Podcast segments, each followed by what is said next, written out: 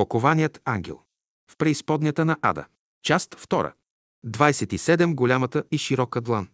Върнахме се в началото на септември 1958 г. с Мария Тодорова от Рила, където бяхме летували на Маричините езера. На следващия ден дойдоха от дома милиционери и ме арестуваха. Беше 3.9.1958 година. Бях последствен и се започнаха разпитите пред следователя. Продължиха доста дълго, чак до 9 месеца. Опитваха се да направят така, че да можем един друг да се клеветим и да се противопоставяме един други му. Но аз поех всичко на себе си. Следователят беше много ядосан от тази моя тактика. Това го вбеси и започва да ме обвинява, че съм син на бивш фабрикант, че аз съм фабрикант, че съм бил предприемач и съм експлуатирал труда на работниците. А това за онези години беше голямо обвинение. Баща ми имаше малка фабрика, но той фалира.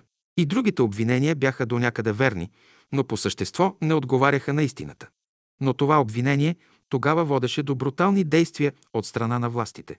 След 9.9.1944 г. комунистите национализираха фабриките, взеха богатствата и парите на богатите, а фабрикантите и богаташите ги натикаха в затворите. Той се чудеше как до сега аз не съм бил в затвора. Аз протегнах дългата си ръка и му я показах. Знаеш ли какво значи това? Той се стресна. Тук са работили ред поколение с тежък труд, за да придобия така голяма ръка и такава широка длан. Аз не съм спрял да работя през живота си най-тежкия труд. Той се смути и него ден прекъсна разпита с мен. На следващия ден следователят продължи да ме разпитва по същия начин, по който му беше наредено от неговите господари. 28. Термос с гореща вода от слезналият ангел. Следствения отдел на затвора в София язвата ми се обади отново и се обостри. Аз не можех да се храня, не можех да поемам нито храна, нито течности. Повръщах непрекъснато. Отслабнах. Храната, която ми носеше Мария, се връщаше непокътната обратно. Следователят знаеше, че аз боледувам, както и онези около него, но нищо не направиха. Оставяха ме така, както съм. Очакваха това физическо страдание да сломи духът ми. На следващият разпит на следователя му казах – Вижте какво. Аз не съм добре, имам болна язва и ако искате да ви свърша някаква работа, то трябва да ме лекувате, защото няма да мога да издържа дълго. Ще си замина и край с вашите следствия. А като дух не мога да дойде пред вас, за да ме разпитвате, следователят се усмихна, така радостен, като че беше спечелил най-важната битка. Чудих се, защо ли се радва. От злоба ли? От превъзходство на положението си или за него друго? Но на следващия ден ме прехвърлиха в най-строгия сектор на затвора. Никола Антов имаше някакъв приятел там като началник и беше им говорил, че аз съм престъпник и много опасен човек и затова те взеха решение да вземат такива мерки срещу мен. Там, където ме изпратиха, там държаха убийците и престъпниците. След един-два дни дойде 1 май, а това бе един голям празник на комунистическата власт. Към 10 часа сутринта се чу как един минава – Отваря килия след килия и пак я затваря. Дойдоха пред моята килия, отвориха, вътре влезна един военен с чин полковник и ми зададе следния въпрос. Имате ли нужда от нещо? Аз едвам се изправих и казах. Ще може ли да ми се дава сутр пет ин и вечер по един термос с гореща вода за пиене, защото страдам от язва и не мога да се храня? Полковникът се обърна към дежурния офицер на затвора и му нареди. Запишете в тефтера термос с гореща вода два пъти на ден и се подписа под нареждането. Нямаше как трябваше да изпълнят нареждането. Купиха термос от моите пари, които бях оставил на гардероба и наистина започнаха да ми носят топла вода в термоса по два пъти на ден. Това ме спаси. Наистина разбрах, че ангели Божии слизат в ада. По-голямат от този не можеше и да се измисли за мен. Ангелът отгоре бе изпратен, той беше влезнал в полковника и този ангел го докара и накара да премине на обиколка в затвора – да чуе моето желание и да го изпълни. Повтарям.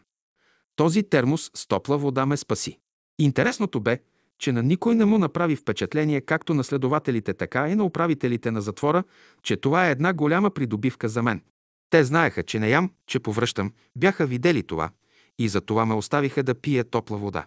Според тях да пие човек топла вода през цялото време в затвора е цяло мъчение. Затова ме оставиха с това мъчение, което бе спасително за мене. Поемах течности и полека-лека се стабилизирах. Видях нагледно как Божии служители се изпращат и в за да изпълнят волята на Бога. 29. Образът на учителя в светлина. Следствието продължаваше много трудно и мъчително за мен. На него няма да се спирам. Ако след години се отворят архивите и се намери някой да проучи тези разпити на следствието, тогава ще разберете всичко. Обвиняваха ме в присвояване на пари, на злато. Трябваше да се докажат тези неща. И тук те не можеха да доказват нищо, защото фактите говореха, че други бяха крали и то тези с помощта, на които те искаха да ликвидират братството. Аз бях болен, силите ми намаляваха, не можех да се движа, но знаех, че трябва да издържа, защото знаех, че имах помощта на учителя. И тя дойде видима. Една сутрин, когато станах, видях образа на учителя като фотография във вид на светлина на стената срещу мен. Този образ на учителя и тази светлина на стената се запази цели 40 дни през време на следствието. Всеки ден светлината светеше в полумрачната килия и всяка нощ тя светеше там на стената закрепена, зафиксирана като голям портрет един на един метър. Аз само благодарях шепнешком. Когато ме изкарваха от килията и когато ме въвеждаха надзирателите на затвора, не виждаха нищо. Значи те не я забелязваха. Но моите очи бяха отворени и аз я виждах ежедневно, ежечасно, ежеминутно. Разбрах, видях и се убедих, че учителят е тук при мене и ми помага. А щом учителят е тук, щом е при мен в ада, то ще се разрушат стените адови, както през времето на Христа, когато мина през ада след смъртта си на Голгота и освободи оттам всички затворници. Трябваше да дойде това време, когато веригите на Петър в тъмницата на Римската империя да бъдат свалени от ангела Господен с сила и мощ. Трябваше да се чака. 30 хирургът, който ме оперира. Здравословното ми състояние се влуши. Аз започнах да повръщам кръв от стомаха. После язвата ми се спука и започнах да се изхождам с черни изпражнения. Губих кръв от две места, бях в много тежко състояние и накрая съм изпаднал в шок. Прехвърлиха ме в болницата на затвора и там ми оперираха язвата. Изрязаха част от стомаха ми с пробитата язва и са ме зашили. Преливаха ми кръв, преливаха ми течности и непрекъснато банката висеше над главата ми и през една система всичко това се вливаше в вените ми. По този начин ме спасиха. Едва му живях. Но онзи период на възстановяване вървеше много бавно. Аз бях отслабнал, едвам се движех, олюлявах се и не можех да пазя равновесие. Държаха ме в болницата колкото може по възможност повече.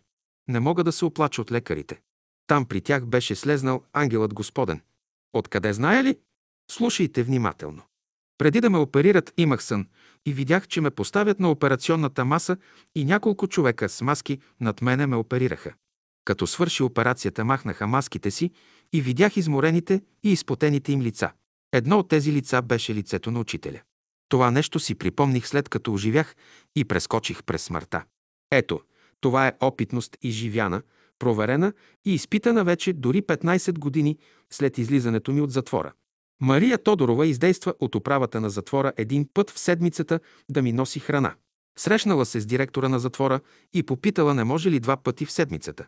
Секретарката скочила и с пръст и посочила да мълчи.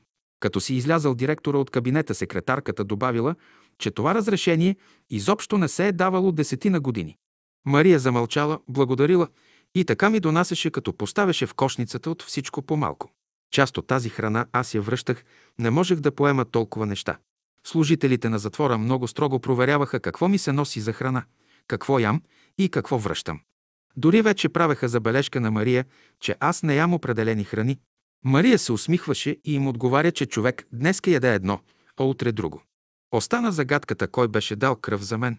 Кой беше този незнаен добродетел, с чиято кръв аз бях спасен. Та във вените ми има днес и чужда кръв, кръвта на моят Спасител.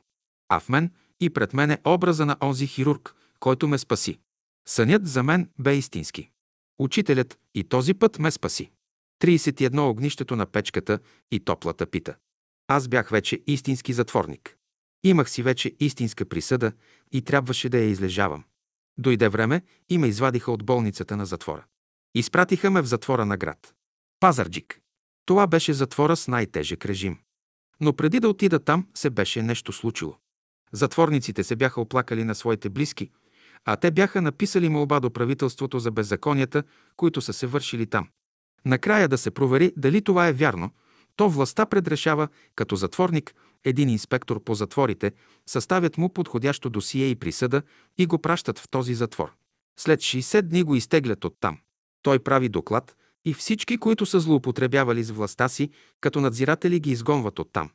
Бяха оставили само един милиционер, който единствен е постъпвал човешки с тях.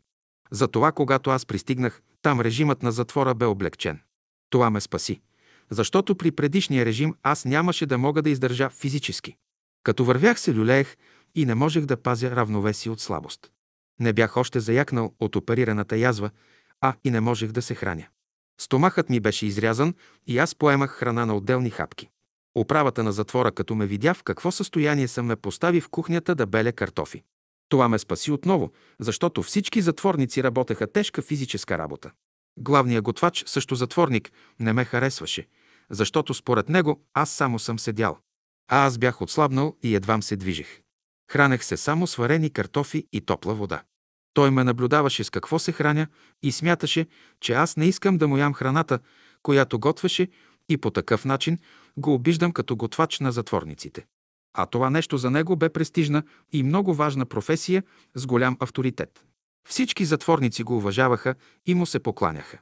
Веднъж като го гледам как се мъчи с печката, която непрекъснато пушеше, му казах. Искаш ли да ти направя печката така, че да не се мъчиш? Аз съм майстор. Но сега съм слаб, защото съм опериран и нямам сили. Но зная как да се направи и аз ще ти казвам, а ти ще ми помагаш. Той ме изгледа изненадано. Обясних му подробно моят план. Той ме слушаше внимателно. Накрая се съгласи.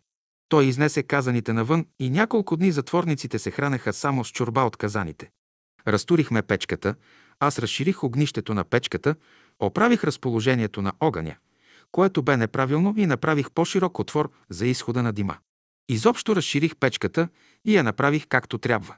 Накрая, като се разгоря тази мити печка, той се зарадва и само подскачаше от радост. До сега само се беше мъчил.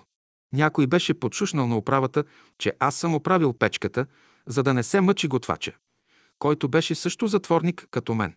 А според управата на затвора, всеки затворник трябва да се мъчи на онова място, на което е поставен да работи. А сега главният готвач не се мъчеше, а подскачаше от радост около казаните и печката. Значи аз бях виновен да подскача и трябваше да бъда наказан. Затова ме извадиха от кухнята, пратиха ме на друга работа.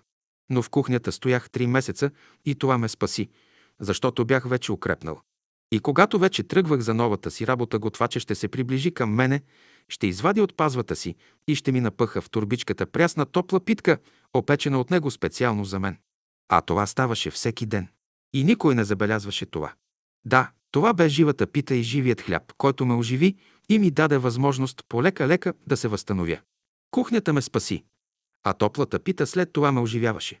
Ако ме бяха изпратили веднага на кариерата да чукам камъни, щях там да си загина и нямаше да ме има вече и нямаше кому да диктувам тези неща, които вие трябва да прочетете, за да знаете, че Ада е на земята и че в Ада слиза понякога ангелът Господен. 32 на гости при циганите. Аз излезнах пред началника на затвора с предложение да създам една бригада от тези затворници, които да работят. Защо да седим тук и да ядем готов хляб, когато може да си го изработиме? Те ме изгледаха подозрително. Обясних им, че съм майстор и след като прегледаха подробно досието ми се съгласиха, защото разбраха, че съм бил такъв. Аз организирах курсове за мозайкаджи, две курса по 30 затворника. Отначало затворниците не искаха, смятаха, че това е уловка на управата. Но някои се съгласиха. Убедих ги. По-добре да работим, а като работим сме на въздух и светлина и все едно, че сме свободни. Минат дълго време, докато възприемат тази идея за свободата. Отначало имаше затворници от земеделската партия, а те бяха няколко групи и непрекъснато се караха. Отивам аз при тях и им казвам, слушайте какво ще ви кажа.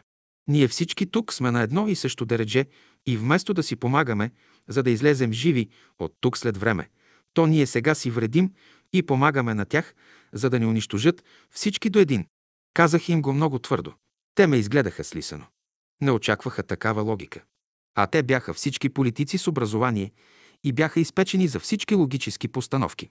На следващия ден всички дойдоха и се записаха в курсовете. Започнах да ги обучавам. Накрая се усмириха. После ме среща политическия секретар на затвора и ме пита. А бе, майсторе, какво ги направи тия, че се умириха? Аз толкова време им изнасям политически лекции и нищо не помага. Убеди ги, че трудът е песен. Тогава имаше такава песен за труда, че който работи живота му ще бъде песен. А имаше и такъв лозунг на комунистите, че трудът е песен. Комунистическият секретар се изненада и ме потупа по рамото. Работи и майсторе, така те искам. Аз му обясних, че искам да направя бригада от тези затворници и да започнем да работим по строежите извън затвора. Полза ще има и затвора с парите, които ще получи от нашия труд, а и държавата ще има полза, защото ние ще строим, а няма да лежим и да ядем готови пари. Той се съгласи. Управата на затвора се съгласи и след време ние отидохме на първия работен строеж.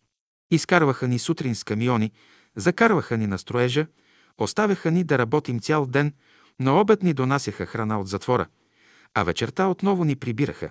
С нас имаше милиционери за охрана, но аз бях предупредил затворниците, че който се опита да бяга, лично аз ще го съдя. И нито един затворник от моята бригада не направи нарушение. Работата навън за тях беше и трудна, но психически се освободиха от голямото напрежение. Започнаха да виждат света около себе си с затворнически очи. Почувстваха се наполовина освободени от затвора. Това им хареса и се стараеха в работата. Имаше провокатори между затворниците, а аз бях между политическите затворници. Имаше един криминален затворник, който бе поставен като отговорник над нас. И макар, че беше затворник, то управата на затвора го постави на този пост, за да ни контролира. Но той се държеше много лошо с всички. Той ругаеше и псуваше работниците от бригадата. За него те бяха затворници, но за мен бяха работници. Аз се изправих срещу него. Не позволявам да се унижават работниците ми. Кой си ти, бре, че не позволяваш? Аз знам кой съм, но не позволявам да се псуват и рогаят моите работници в мое присъствие. Всички от бригадата ми изръкопляскаха. Поздравиха ме с аплодисменти, защото не смееха гласно да изкажат одобрението си. Онзи позеленя от яд. Отиде и ме наклевети на управата на затвора. Викат ме в канцеларията. Ти защо бунтуваш хората? Аз съм за справедливостта. Когато нещо не е справедливо, аз му казвам не. А когато е справедливо, ще си мълча. Ти издигаш култ към личността тук. Аз издигам тук култ към труда. За мен той е свещен. Чрез него ние си изкарваме прехраната. От резултата му вие ще получите награди и похвали, а държавата няма да харчи пари за нашия хляб. Онези млъкнаха и ме отпратиха. След време идват уния надзирателите в килията ми и казват «Вземи си багажа и ела». Имаха решение да ме накажат. Заради това, че аз бях майстор на бригадата, не ме затвориха в карцера, защото нямаше кой да ръководи, но решиха да ме накажат по друг начин. Заведоха ме в стаята на циганите и там ми определиха място за спане. А всички цигани бяха криминални затворници. В затвора бе строго забранено да се смесват политически с криминални затворници. Влязох вътре, а те са се построили в две редици като войници и бяха направили шпалир. Бяха около 30-40 човека. Излиза водач им, стар човек с брада и ми казва «Майсторе, дай си ръката и да те поздравим. Ние знаем защо те изпращат при нас. Ето ти най-хубавото легло. От тебе се иска само едно да дойдеш, да легнеш, да станеш и да си отидеш. Другото е от нас. След това се обърна към циганите. Освобождавам майстора от задълженията и дежурствата за поддържане чистотата на стаята, а в стаята бе такава чистота, каквато и наполовина нямаше в килиите на политическите затворници.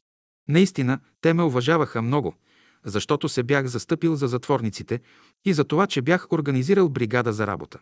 Когато някой от циганите получеше колет, ми подаваха и на мен от скромните ястия. Майсторе, моята циганка е чиста, на ти от моя писмет. А каква организация само имаха? Два месеца стоях при тях, а после ме върнаха. Като ме върнаха, аз поисках да бъда поставен в самостоятелна килия и да няма никой при мене. Управата много се очуди, защото за затворниците най-тежкото наказание е да бъдат поставени сами в килия и да няма с кого да разговарят. А аз в килията си почивах и работех с мисълта си непрекъснато. А това е първостепенна задача на човека. Да работи с мисълта си и да се моли с душата си, това е целта на ученика на земята. С циганите се разделихме много приятелски. Човеците са навсякъде едни и същи, само когато заработи и човешкото от тях. А човешкото от тях е онази божествена нишка, която присъства във всеки човек. Такъв спомен имам от тези цигани. Но иначе не обичам циганите. Ние знаехме от учителя, че заради едно тяхно отклонение в Индия те са били наказани от небето и са били изпъдени от Индия, за да се скитат по света. Сега бяха скитници и затворници. Аз също бях за тях скитник и затворник. Но бях майстор, който с труд си изкарваше хляба в затвора. А това те го ценяха много високо. Постепенно бригадата се оформи като много добра. Свършвахме много качествена работа. Спомням си, като построихме една сграда образцово, то началниците бяха наградени от правителството. А за благодарност управата на затвора издействува по този повод амнистия и бяха освободени преждевременно от затвора към 30 човека. Всички плачеха от радост, идваха при мен и благодаряха. Пуснаха ги, а трябваше да излежат още 10 години в затвора. Но за работата им в затвора намалиха присъдата им наполовина. Един от освободените помолих да отиде при Мария и да й съобщи някои новини от мен. Той непрекъснато се радвал пред нея не само, че бил вече свободен, но че имал професия, с която можел да изкарва прехраната си. А по ния години това беше цяло богатство. А с тази професия тогава правенето на мозайка се ценеше много и се плащаше много добре, защото се строеше много, а във всеки строеж трябва да се правят мозайки. А това са стъпала, площадки, бани, балкони, приземни етажи за магазини и така нататък. След като бяха освободени толкова много хора, заради труда положен в моята бригада, останалите започнаха да се стараят още повече. Началниците на затвора видяха това и постепенно смекчаваха режима на затвора. А това не се даваше даром. Ние го бяхме изработили, но някой дойде в тях и разбуди и задвижи онази струна на човешкото от тях. А тази струна бе божествената струна, която бе изпратена от невидимия свят, и това бе помощта на учителя. 33 небето над нас винаги е свободно.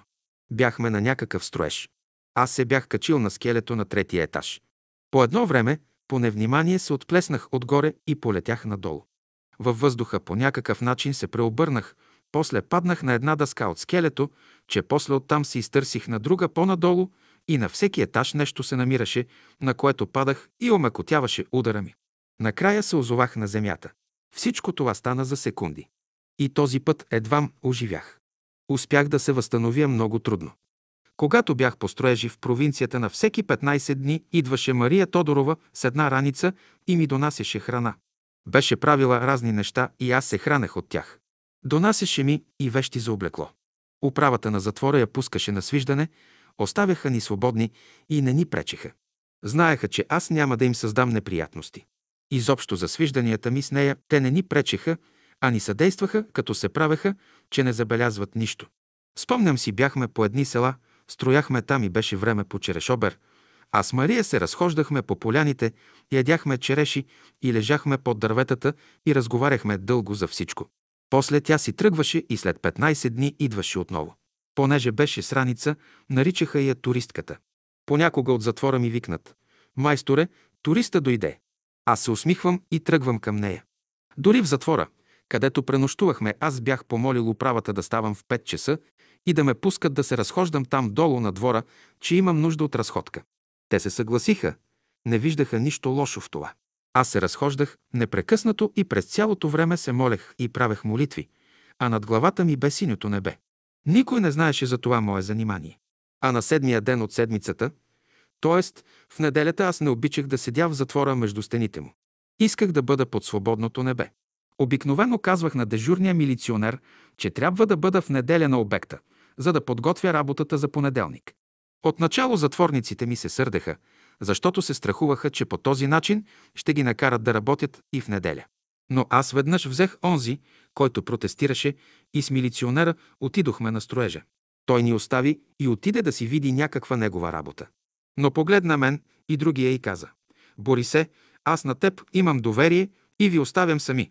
Да не ми направите беля, че тогава никога няма да можете да излизате в неделя и ще ви се затегне затворническия режим. Бъди спокоен. Аз съм насреща. Бяхме предупредени, че никой от двамата не трябваше да бяга.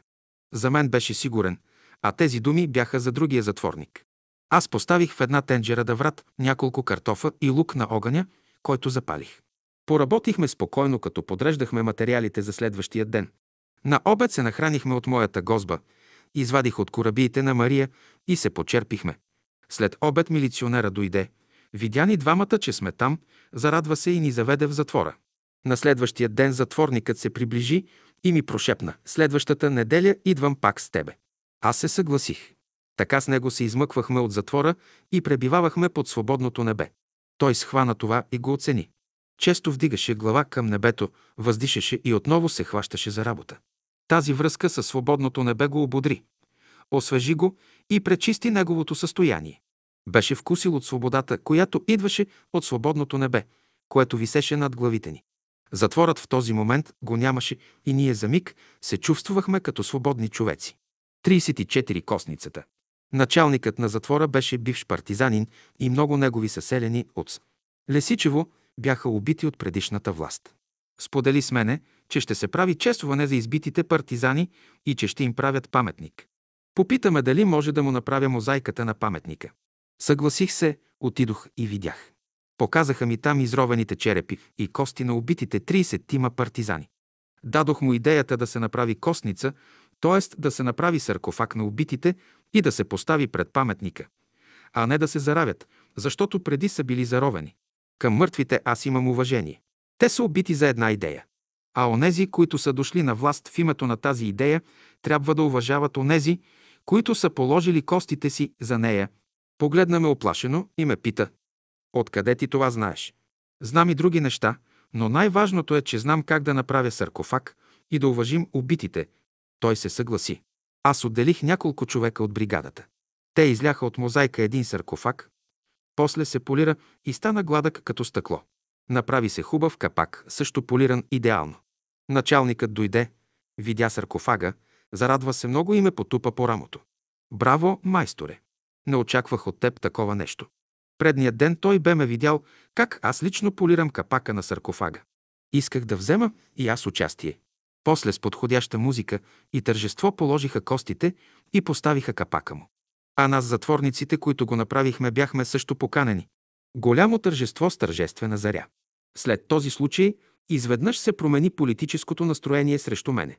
Причината за тази промяна бяха онези души, които бяха положили костите си за една идея, които бяха загинали и на които костите им бяха положени в саркофага по моя идея. Те оцениха по достоинство това, получиха мир в себе си след тържествената заря.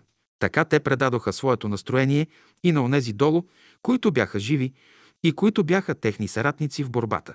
А сега те имаха власт, а ние бяхме техни затворници. Ето така небето смекчи управата на затвора и те се промениха и станаха по-либерални и умекотиха режима на затворниците.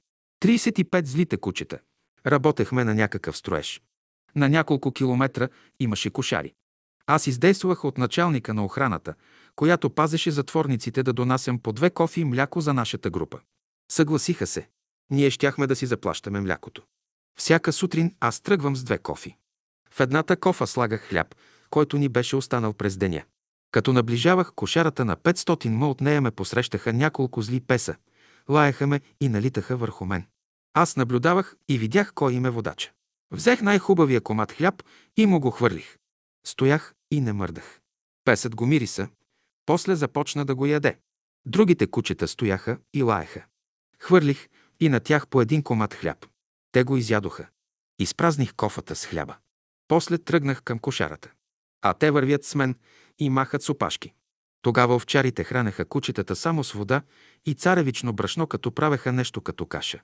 Хлябът беше за овчарите. Те се чудеха как така кучетата не ме лаят. Напълних кофите с мляко. Платих им го, а ние си имахме джобни пари.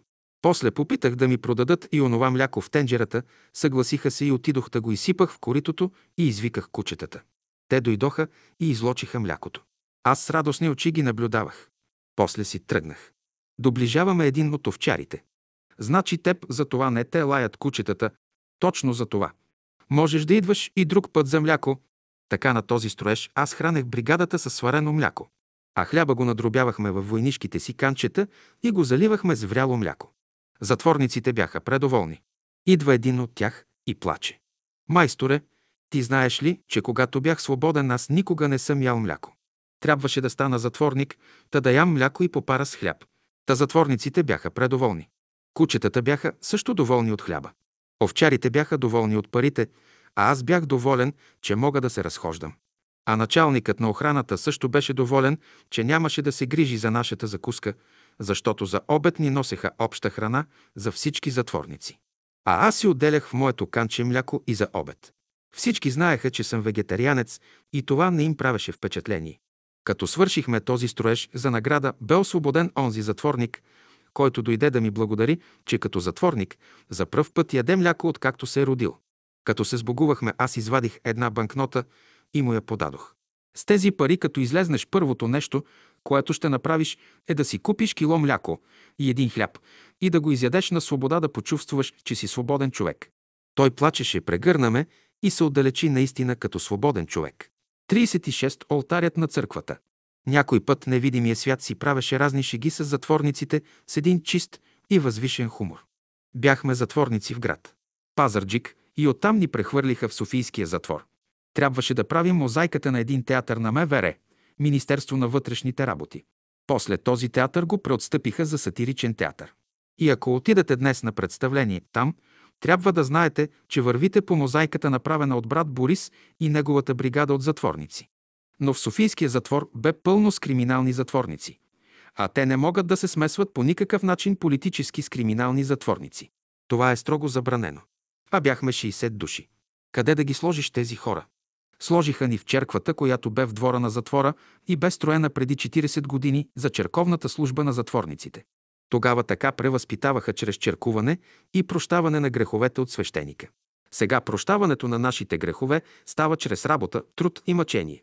По такъв начин трябваше да си изкупим прегрешенията, според властта на политически затворници. Цялата бригада се разположи в черквата. Сутрин ставам, поглеждам алтаря, вдигам поглед и на купола виждам разни изографисани светии, които отгоре ме гледат. Тези светии бяха поставени от ръцете на художника. Но сега като че ли бяха живи и ни гледаха, добивах едно разположение за целият си ден.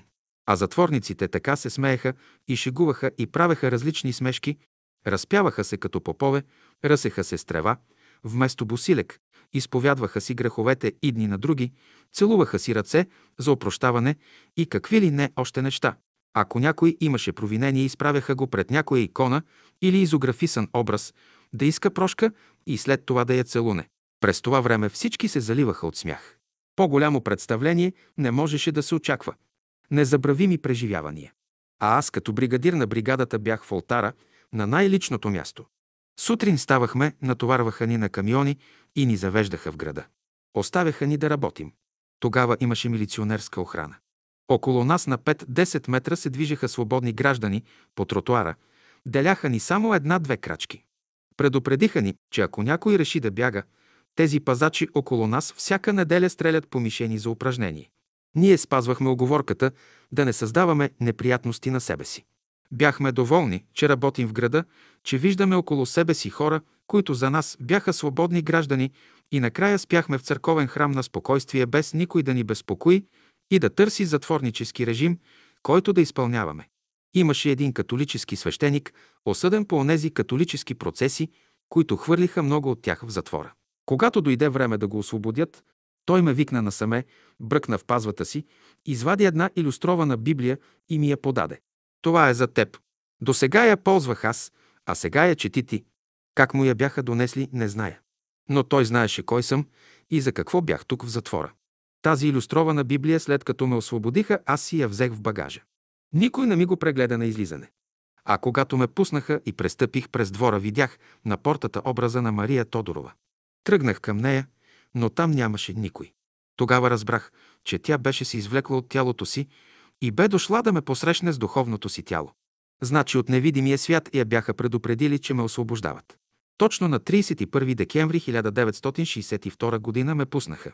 Имаше нареждане от Никита Хрущов, който бе тогава генерален секретар на Комунистическата партия на Съветска Русия и управляваше Съветската империя, да бъдат освободени всички политически затворници до 31 декември. Администрацията на затвора работи денонощно няколко дни да ни подготви документите, за да ни пуснат всички една седмица преди това Мария бе дошла на посещение пред затвора. Минава партийния секретар на затвора, поглежда Мария и мен и казва «Бори се, бори се, още малко». И си замина покрай нас.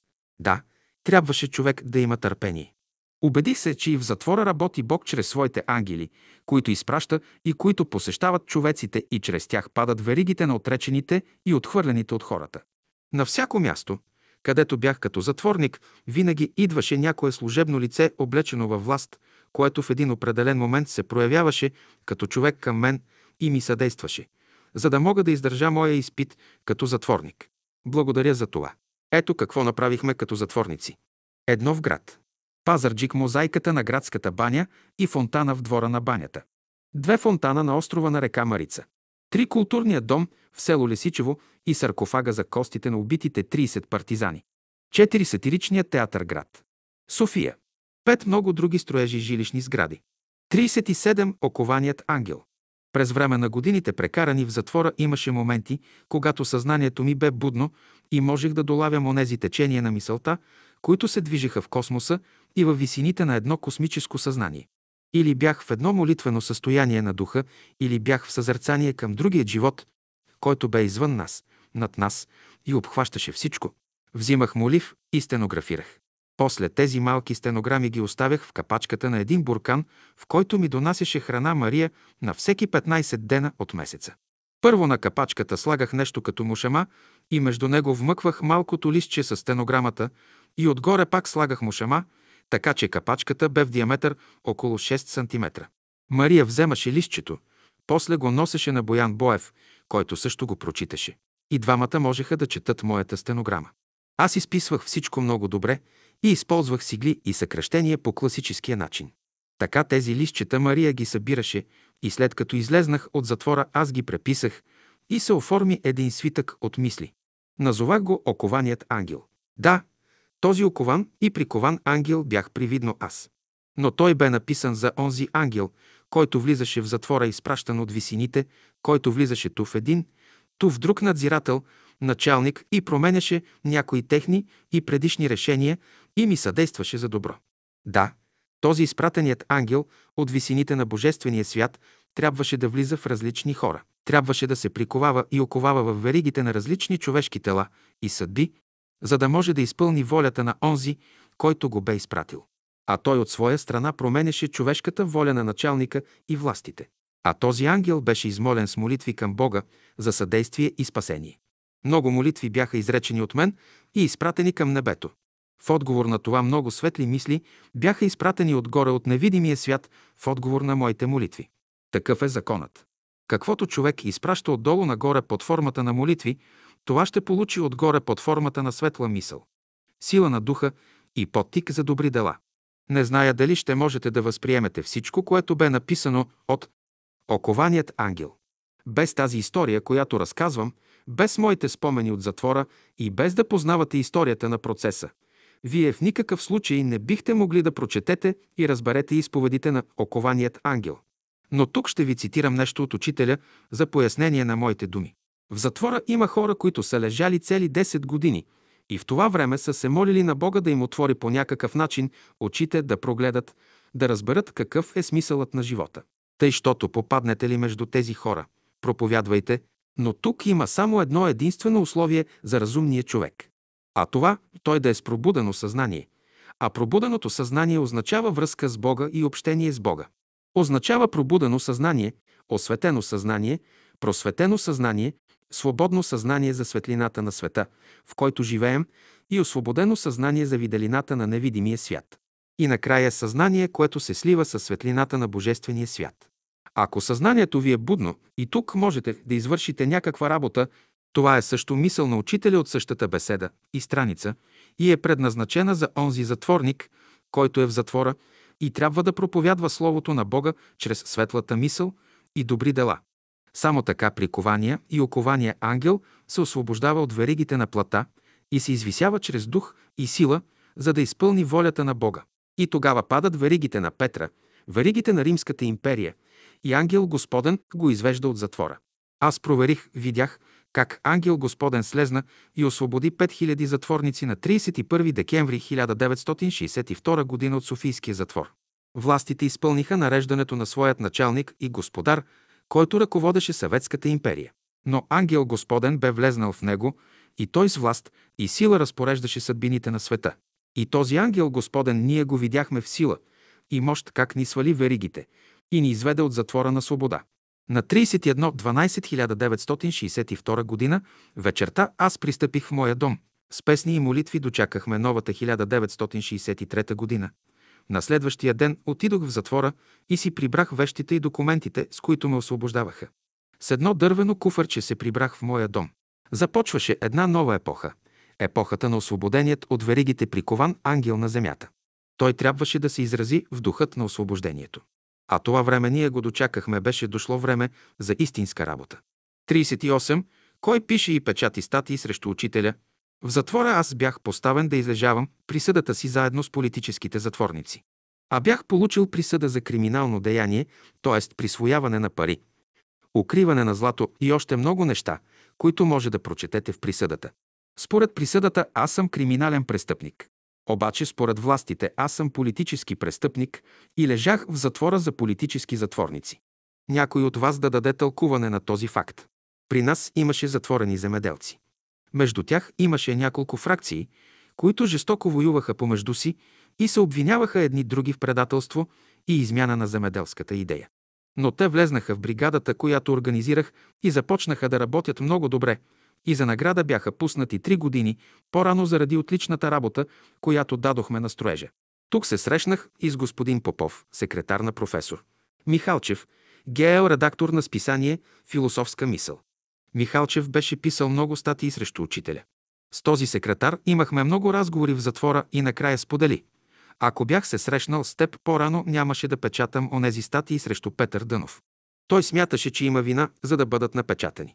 И според мен той изплащаше тази вина в затвора. Но ние излезнахме от затвора на 1.1.1963 година. А 30 години след 9.1 1944 година комунистите отново издадоха една книга с статии на Михалчев. Но нарочно поставиха и онези статии, които бяха написани срещу учителя. Та 17 години след излизането от затвора се явиха други българи, които отпечатаха същите статии на професор Михалчев срещу учителя. Какво се беше изменило? Един за вината си трябваше да я откупи чрез затвора за напечатаните клевети срещу учителя в предишния политически строй. А сега комунистите намериха други човеци, които станаха проводници на онези сили, които воюваха срещу учителя и учението му. И те ги отпечатиха. Случайно ли бе това? Не беше случайно. А каква ще бъде съдбата на клеветниците? Ще бъде същата, както бе и тази на господин Попов, който се извиняваше пред мен, когато двамата бяхме затворници в Софийския затвор. Аз имах присъда за криминално деяние, а той имаше политическа присъда. Каква е полката? Ще си я намерите сами. Когато проверите какво е станало с новите клеветници, които отпечатиха стари хули в нови издания и се приобщиха към новата атака срещу учението на учителя, тогава ще видите какво означава Божията правда. В списание «Философски преглед» в брой 1 от 1930 година беше отпечатана една статия от Александър Томов за учението на учителя, така както той като философ го възприема. Но за нас учението на учителя бе съвсем друго, съвсем различно от философските му тълкования. Така в затвора господин Попов ми каза веднъж – ако знаехме какво представлява вашето учение, щяхме да поместим и други статии в списанието за Петър Дънов, тогава се сипаха хули и лъжи срещу учителя. Човек трудно можеше да се добере до истината.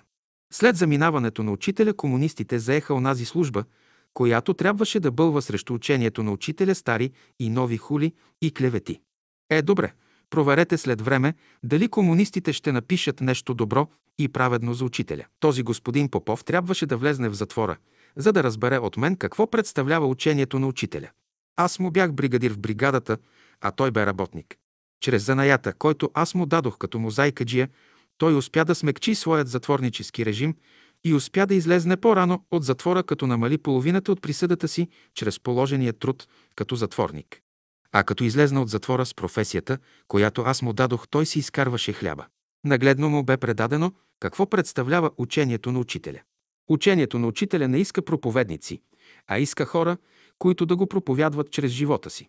Ясно и просто. Друго няма. 39 в 13-тият кръг на Ада. Бях последствен 9 месеца и бях поставен сам в килия, напълно изолиран от света. Това е целта на служителите на Ада. По всяко време през деня и през нощта ме извикваха и по няколко следователи ме разпитваха с всякакви средства и ме караха да дам показания, които им са угодни. Обвиняваха ме, че съм убил Магдалена. Онази, която носеше табела на главата си, жертва на Дънов. Обвиниха ме, че сме горели пари с чували през време на обмяна на парите през 1947 година. Но аз не се предавах. Голяма борба беше тук в подземието на Ада. Същата борба беше и в братството горе на изгрева. Единствената помощ ми беше молитвата. Тя ми беше връзката с Бога и чрез нея получавах силата си в тези мигове. Трябваше да имам здрави нерви, самообладание и ясна мисъл. Освен мене беше затворен и Жечо Панайотов, който беше касиер и счетоводител на братството. Но при разпитите Жечо се бе поддал на натиска на следователите и се бе подписал под лъжливи сведения, че ми е давал милиони. Когато следователят ми показа този документ, аз му го върнах и казах. Това е лъжа. Следователя реши да ми устрои очна ставка с Жечо Панайотов по мое настояване. Когато Жечо влезна в стаята на следователя, целият трепереше като лист от трепетлика. Аз го изгледах и се обърнах към следователя.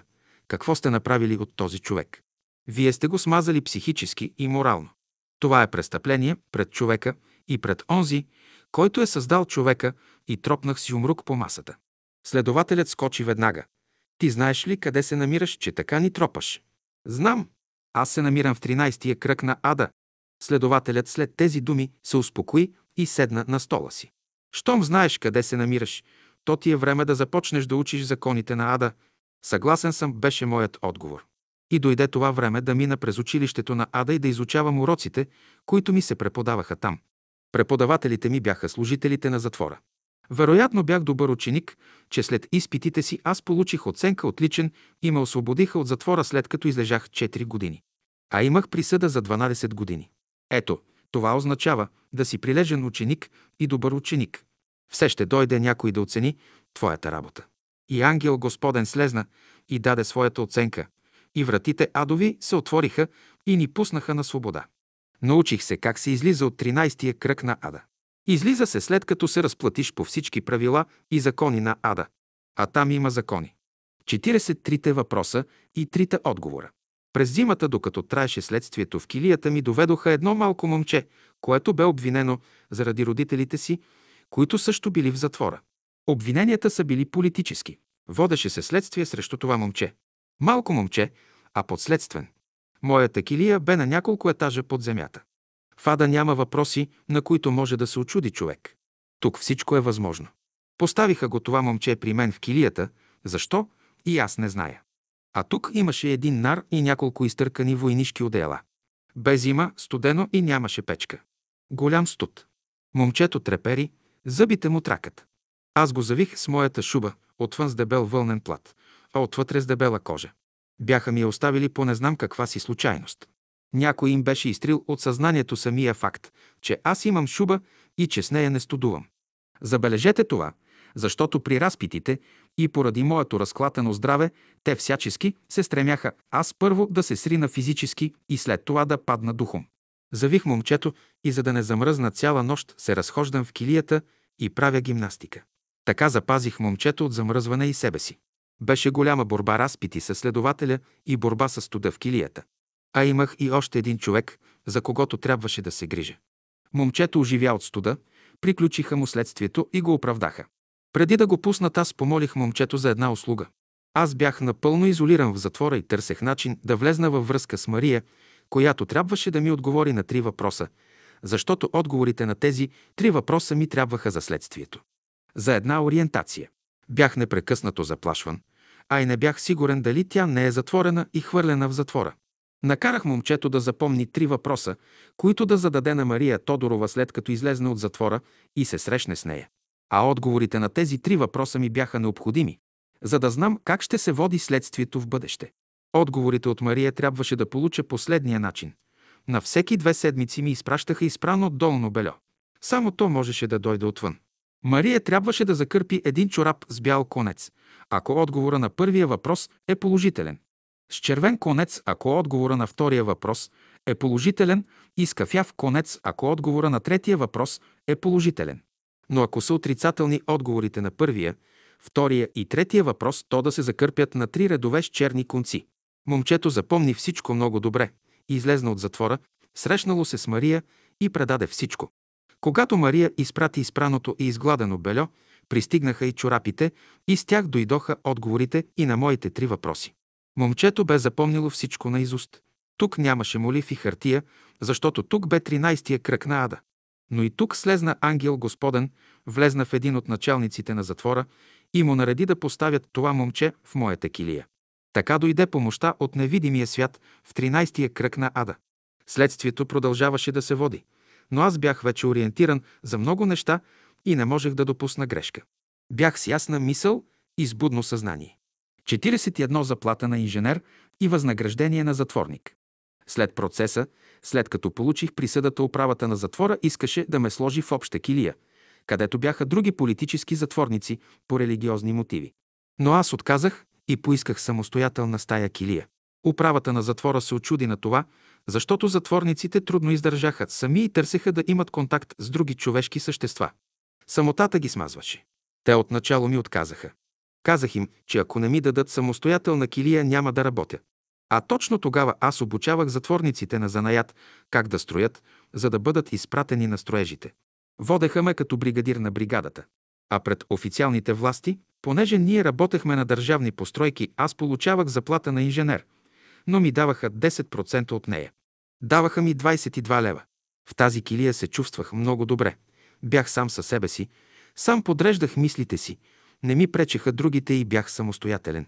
Това изумяваше всички, защото най-голямото наказание на затворниците беше да бъдат поставени в самостоятелни килии.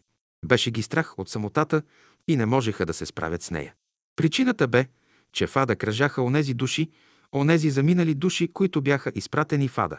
Те въртяха около тях, влизаха в затворниците и те не можеха да се справят с тези чужди влияния. А те свързваха тези натрапливи мисли и състояния, че идват от самотата. Така си обясняваха, но нещата бяха от друг порядък. Истината бе, че всички бяхме подложени и трябваше да изтърпим на силите адови и на преизподнята, на пъкъла.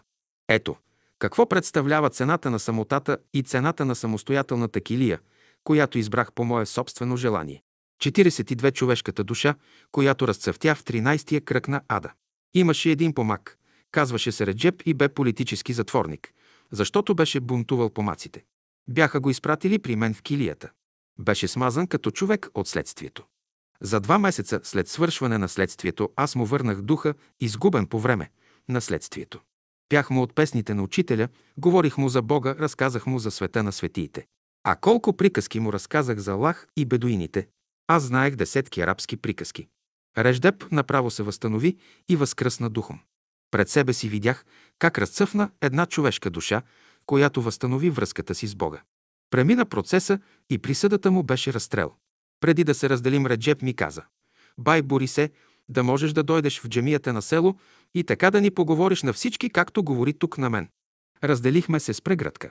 Той знаеше, че го извеждат на разстрел. Аз също знаех.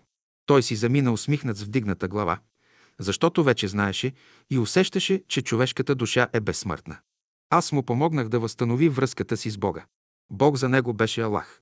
Аз знаех до сега на теория, че когато човек е свързан с Бога, то може да отиде на смърт с песен, както са правили първите християни, когато римляните са ги хвърляли на лъвовете.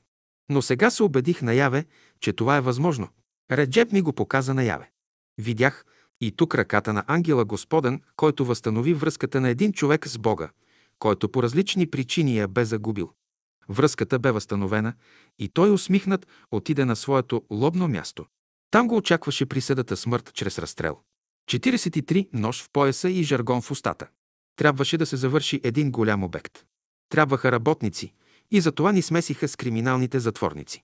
Неща, които не се допускат. Но нуждата ги накара и те ни смесиха. Дойдоха при нас едни големи бабаити и нашите хора, които също бяха бабаити, изведнъж се стъписаха и се смалиха. Оплашиха се от новите, защото те бяха наистина баш бабаити. Имаше един голям човек, буен, груб, невъздържан и винаги носеше нож в пояса си. Аз се правех, че не виждам ножа му заврян на пояса му, като турския таган. Веднъж той бе до мен, говореше нещо и произнесе думата бачкам, която бе жаргон и означаваше работя. Ти знаеш ли какво правиш? Защо внасяш в нашия хубав роден език такива груби думи? Тези цигански думи. Защо го мърсиш? В езикът се крие културата на един народ. Това е словото. Това е най-чистото нещо. Ако езика си загубим, ние културата си губим. А загубим ли я, ще попаднем в робство. И като излезнеш от затвора няма да бъдеш свободен, а ще останеш роб и отвътре, и отвън. Той ме слушаше, стреснат. Изобщо не очакваше, че някой би посмял да му направи забележка, а особено на такава тема. Изправи се с високия си ръст, огледа всички и каза – на никого тук не позволявам да ми прави бележка, а само на майстор Борис. Тръгна си горд от това, че съм разговарял с него на такава тема и съм му направил бележка за културно отношение между затворниците. Това много му допадна и той се измени постепенно. Започна да чете книги, да държи в ръцете си вестници, показвайки пред другите, че ножа му, който е затъкнат в пояса, е за тях, но в душата си носи нещо друго. Беше забавно да се гледа този грамаден човек с вестник в ръка. Другите им се плачеше от умиление, но не смееха дори да се усмихнат, да не би той да помисли, че другарите му се подиграват. И вместо да го унижи моята забележка, както сметнаха другите в онзи момент, то стана обратното. Моята забележка за нашия чист и роден език го въздигна пред очите му. Това го промени. Той беше много доволен от тази развръзка на нещата и се отнасяше с разположение към мене. Идваше при мен, разговаряше, аз се изправях и стоешком го слушах. Всички ни оглеждаха и цъкаха с език. Ние двамата бяхме високи на ръст и стърчихме с една-две глави над останалите затворници. После почтително се разделяхме и всеки отиваше на своето място да работи. Останалите затворници го посрещаха с уважение. Беше невероятно усещане, което изпитваха околните около него. Усещаха, че от него се излъчва и разлива нещо хубаво и прекрасно. Една човешка душа, бе започнаха да се разцъфтява за доброто, което бе вложено в нея. Доброто е материалната връзка на любовта, излизаща като мирова любов от Бога и връщайки се от човеците като космична обич на битието. 44 злодеят и 10 турби с цимент. Направиха така, че нарочно ми докараха да ми помага един криминален престъпник. Стараха се всячески да ми пречат в моята работа като бригадир. Доведоха го, представиха ми го и ми казаха, че това е моят нов помощник. Само като го погледнеш, да настръхнеш. Беше върл злодей. Всички страняха от него, защото присъствието му излъчваше убийство и кръв. Аз го приех естествено като всички затворници и не правех разлика между него и останалите. Това го озадачи много и му беше интересно. После не го хоках, но се държах с любов към него, дори с по-голямо внимание, отколкото към другите. Това още повече го озадачи. Обръщам се към него. Ганчо, дай кофата и той я донесе пълна, като ме поглежда как изричам думите. И като видя, че аз работя заедно с него, мълчи и нищо не казва. Ганчо, а сега донеси 10 турби цимент. Поглеждаме, оглежда и другите, всички работят. Никой не го гледа, нито му се присмива, че трябва да донесе 10 турби цимент. А 10 турби цимент по 50 кг. Това са 500 кг и той трябва да ги донесе от едно разстояние 50-60 метра. Това не е шега, а мъжка работа. Донесе ги, подреди ги и каже – готово. Аз стана, отида да видя как е свършил работата и го похвалих. Кажа му, че преди съм носил по две турби цимент, по една под всяка мишница, но сега съм опериран, отслабнал съм и нямам тези сили. Той ме оглежда, аз му показвам големите си ръце, разкопчавам ризата си и му показвам големия разрез на корема си, където е останал белега от оперираната язва. Той клати глава и цъка с език. Другите се чудят. Какво ли си говорим?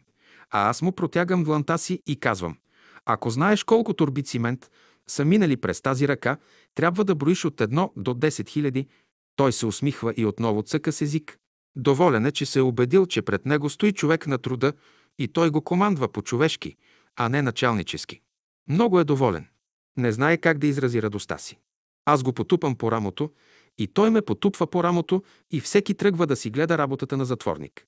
Та всеки човек има нещо божествено, но то е скрито у него и трябва да направиш връзка с това зрънце, голямо колкото си напово семе, чрез което се осъществява връзката между човека и Бога. Това е изкуство. Това е знание дадено в словото на учителя. 45 занаятът, получен от затвора. Имаше двама осъдени от властта за шпионаж. Бяха много умни, хитри и много умели и знаеха как да внасят смут между работниците, затворници и пречеха на работата ми. Един ден хванах на единия ръката, дойде в мене сила, стиснах я и му извиках, ти няма да ми смущаваш работата. Та аз заради вас работя тук бе. Вие мислите, че началниците са ме изпратили. Това си е моя инициатива да ви дам професия. Иначе как ще се прехранваш вън от затвора без работа? Ти навън ще бъдеш едно нищо без занаят, а занаята ще те спаси. Ако искаш да знаеш, аз имам по-голяма присъда от теб. Аз имам 15 години затвор, а ти имаш 10 години. Какво ще ми се перчиш? Аз си в присъдата те превъзхождам. Он е втрещен и не очакваше такива думи. На другия му казах същото, но го предупредих. Да знаеш, че аз мога да те накажа. Няма да кажа на началството, но аз знам как да те накажа.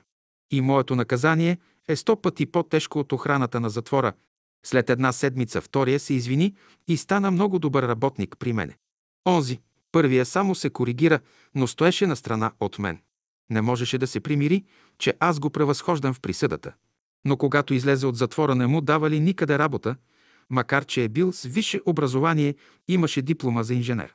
По едно време се сеща, че има документ за мозайкаджия четвърти разряд. Той отива на един строителен обект, а тогава се строеше много и се търсеха мозайкаджии. Наемат го веднага, без да го питат кой е и откъде е. Започнал да изкарва добри пари, беше се облякал, нахранил и спестявал по някой лев. Случайно веднъж ме срещна на улицата, спряме и усмихнат ми заговори. Майстор Борис, ти беше прав тогава в затвора, но там не ти повярвах, чак сега ти повярвах, защото чрез занаята от затвора си изкарвам хляба и никой не ме гони, а всеки ме приема заради занаята и ми плаща предоволно, аз се усмихвам. Е, видя ли, че аз не работих за себе си, нито за началниците, а за вас, затворниците? Видя ли, че с труда си човек е полезен първо на себе си, на околните, на обществото и на държавата, в която живее? Онзи продължава да се усмихва все по-широко. Сълзи се наливат в очите му и той плаче пред мене. Аз го тупам по рамото и го утешавам. Ние всички сме човеци и ние всички сме деца на тази земя и сме братя помежду си. Разделяме се и всеки поема своя път. Понякога човешките пътища се пресичат и онзи, който ги пресича, знае много добре защо го прави, защото човек в края на краищата трябва да тръгне по своя път. А всички човешки пътища, рано или късно, и отвеждат до идеята за Бога. Ето, това е важното. 46. Първата минута в затвора. Дойдоха у дома, арестуваха ме и ме туриха в затвора. Когато ме натикаха в затвора, още в първата минута на първия ден, веднага искаха да ме смажат. Заведоха ме по стъпалата надолу на три етажа под земята. Сложиха ме в килия без прозорци, затвориха желязната врата и ме оставиха на тъмно. Аз веднага станах и изпях една песен на учителя на висок глас. Рекох си, вие ще ме оплашите мене. Те не знаят какъв е живота на ученика. Той не трепери за живота си. Следствието продължи 9 месеца. Истинска битка – един път двама, друг път трима следователи, които ме поставят на кръстосан разпит. Но за мен отговорът е готов и аз не бързам да отговарям. Аз мълча, правя се, че мисля, повтарям въпросите им на глас и отговарям точно. Жестока битка с триглав змей и то с голи ръце. Само сила, изпратена от небето, ме вдигна на крака и ме обгради с броня срещу ногтите и зъбите на триглавия змей. 47 борба в подземията с седмоглавия змей. Към края на следствието една нощ по Великден в 24 часа през нощта ме викат на разпит. Но ме водят, за да видя зловеща картина. Развеждат ме през едни галерии, а в тях тъмнота, като че съм гладиатор в Римската империя и сега ме водят, за да ме хвърлят на лъвовете на арената. Но онези там римляни са имали правила и освен това са обучавали гладиаторите да знаят как да се бият, защото и в зрелищата има изкуство. А тук в тази епоха властвуваха същите духове от Римската империя, но бяха по-изтънчени и по-зловещи. Водят ме, а не се вижда нищо. Отпред един милиционер, отзад друг, така че да ме сплашат, да ме разстроят психически. Ама аз си вървя, усмихвам се отвътре и нещо в мен се усмихва и си пее. Състояние на духа. Завеждат ме в кабинета, една голяма стая. Осветлението е много слабо, нарочно е направено така. И те имат опит, тъмните сили обичат тъмнината. Но аз пък точно тъй обичам и съм свикнал слаба да ми е светлината и затова това не ме смущава. В средата на стаята сложили един стол за мен, а тък му насреща е бюрото на прокурора Руменов, а пред него една голяма папка досието на процеса срещу братството. Отстрани са седнали 5-6 души следователи, които също ми задават въпроси. Изправен съм срещу змей с много глави. Едната глава си отваря устата и бълва пламък, а от пламъка излиза въпрос. Трябва да се отговори. Това е битка. Ако не отговаряме, още по-лошо. Аз знам всички обвинения на изуст и за всяко едно обвинение съм подготвил отговор, който можех винаги да дам, без да го променям. А той е всякога един и същ. А това ги дразнеше. Освен това, аз не бързах да отговарям, когато ми задаваха въпроси. Постоя настаня се удобно на дървения стол и чакам да минат едно-две минути. Чакам, не бързам, а иначе аз имам отговор. Той е готов много отдавна, но аз не бързам. След пет минути, като видя, че им става тягостно и започват да нервничат, аз тогава започвам да говоря. Аз първо повторя въпроса, че го обсъдя гласно пред тях и така малко по малко идвам до отговора, който е готов в мене през тези 9 месеца следствие. А те губят търпение. Накрая към 3-4 часа Руменов звъни със звънеца. Влиза милиционера. Отведете го и пак ме повеждат из коридорите и седни подземия, безкрайни стъпала надолу, защото те имат път, по който трябва да ме водят. Хем да бъде по-дълъг, хем да бъде по-зловещ. Изпитана е тяхната метода. Изпитана и точна. Откъде ли са я учили? Кой им я преподавал? През вечер, през две ме викат на разпит. Понякога и през по-голям интервал. Те не бързат, те имат време, времето е тяхно. В килията има една дъска. Ако я бутнеш и тропнеш с нея, означава, че искаш разговор с следователя. Ама аз не се докосвам до нея. Аз този следовател не го търся. Минаваха 15-20 дни, аз не търся никого. Не щях да говоря с него. Не ми трябва. А за затворника е най-страшното да не го викат при следователя. Означава, че са го забравили във времето и са го натикали в дън земя. Но при мен беше друго. Мен следовател не ми трябваше. Аз имах с какво в себе си да се занимавам и с кого да разговарям. Можех да си провеждам в себе си разговор с когото си искам. Позвъня му по моя вътрешен телефон, онзи, когато викам се обажда и така си говорим с него по цели часове. Свършвам разговора с един, после почвам разговор с друг. Изморя се да провеждам такива разговори, почвам да се занимавам с друго. Голяма борба бе. Тежка борба. Въпрос на издръжливост. На време и на воля. Въпрос за оцеляване. Или ти, или те. Един трябваше да бъде победител. Горко на победение. Така е във всички епохи. 48 гладът. Поставиха ме в килия три етажа под земята. Без прозорец и без осветление. За храна започнаха да ми слагат месо, защото знаеха, че съм вегетарианец. Аз не се докосвах до тяхната храна. Пиех само вода. Те ми се чудеха и знаеха, че така сам ще падна в клопката, защото гладът ще ме свали на колене и аз сам ще им се предам. Минаха 20 дни, аз отслабнах, едвам се държах на краката си и се олюлявах, когато трябваше да вървя. Придържаха ме под лактите, когато ме водеха на разпит, защото щях да се струполя на земята. Тогава сметнаха, че е момента да ме сломят, но духът ми бе бодър и крепък. На стената в килията, в неземна светлина, винаги за мен стоеше денонощно образът и ликът на учителя. Той го бе изпратил и поставил там, за да ме укрепи. Аз знаех, че съм под негова защита. Едва издържах физически, но не се давах. Те се чудеха защо не ям. Аз не ядях, защото стомаха ми не ми приемаше храна. Беше се образувал някакъв спазъм и всичко, което поемах, повръщах. Можех да пие само топла вода. Следователят ме гледа как ежедневно се топя и се смалявам. Накрая му рекох, аз няма да издържа дълго. Аз съм болен. Имам язва на стомаха и не мога да приема нищо през устата си и всичко повръщам. Вие, ако така се бавите и отлагате делото, аз ще си замина и няма да мога да ви свърша оная работа, която очаквате от мене, и след това трябва да ме търсите в онзи свят горе. Следователят ме гледа очудено. Мъртвите не ви са необходими, защото вие не признавате живота на небето, а само живота на земята. Затова помислете какво ще правите с мене. Те се оплашиха и ускориха делото. Започнаха да се грижат по-добре за мен, като почнаха да ми поднасят хляб и вода. Престанаха да ми носят месо. Борбата продължаваше. Бях прескочил гладът. Зад мене беше духът на учителя, който ме крепеше. Това беше истински пост с молитви.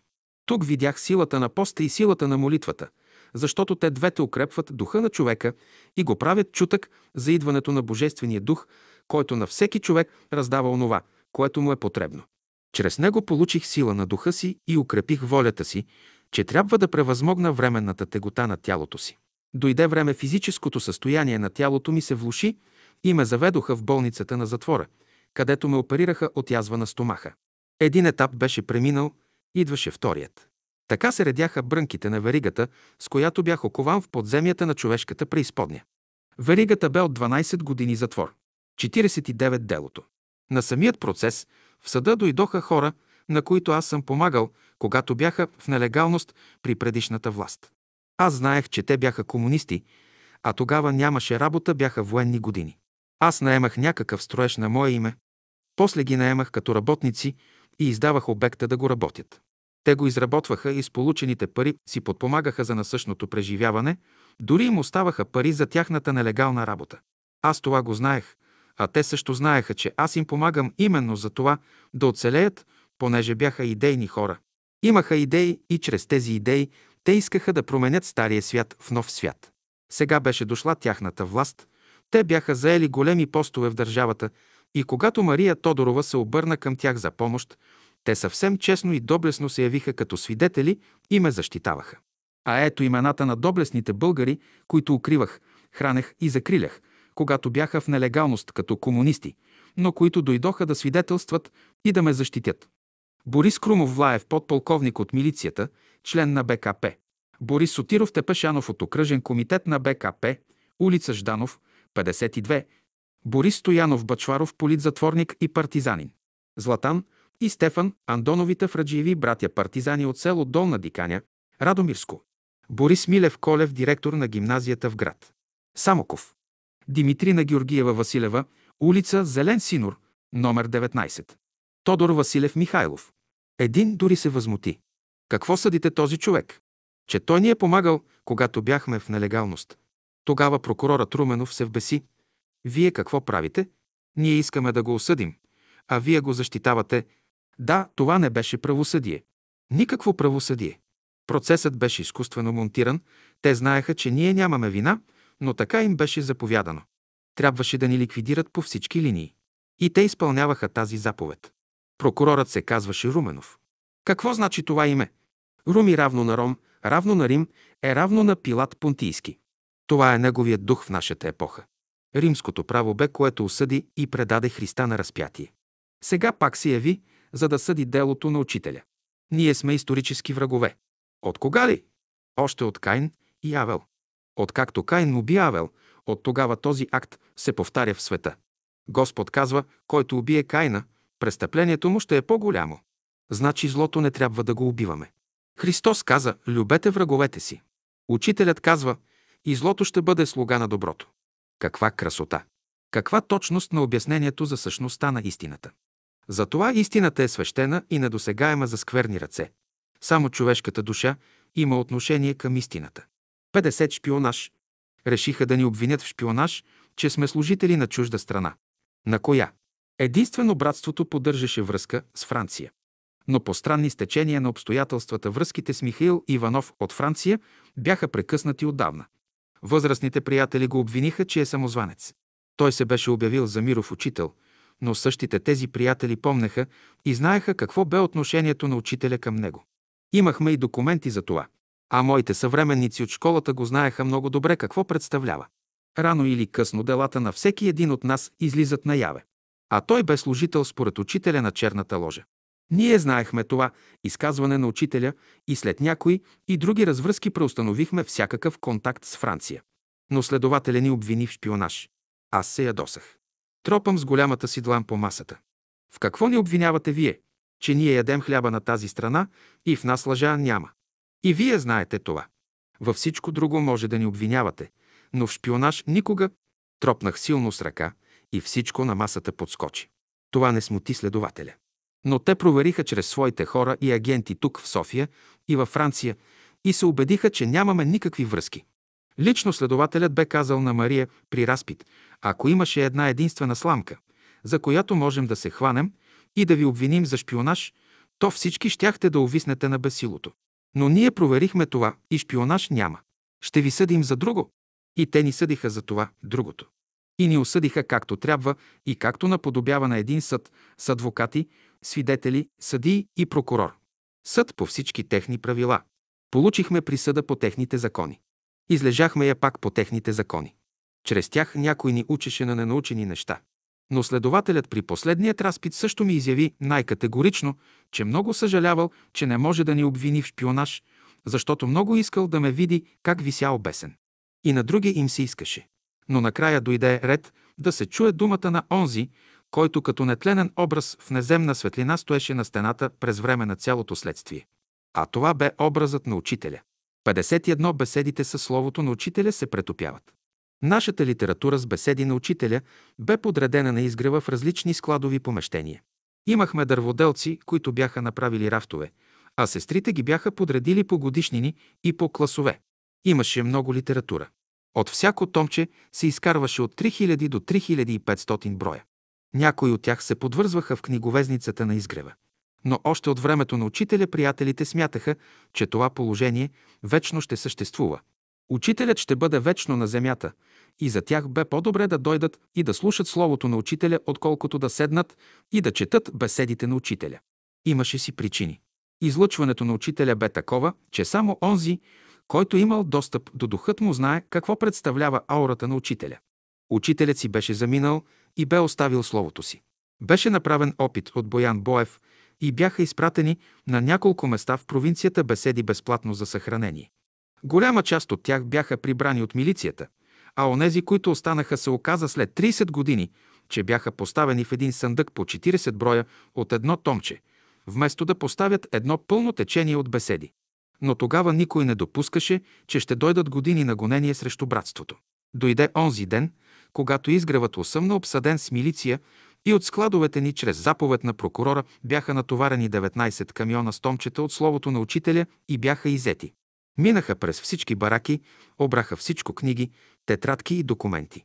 На изгрева между нашите хора имаше техни служители, които показваха къде какво има. Та като пропуснеха някъде нещо да вземат, то се явяваше някой, който им подсказваше къде какво има. А да бъде всичко законно правеше се опис и протокол за обиск на изетата литература. Но това беше само за домовете.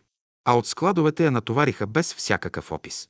Няколко месеца преди този ден, 6.12.1957 година, беше направена инвентаризация на книгите в складовете и ние по опис знаехме къде какво имаме.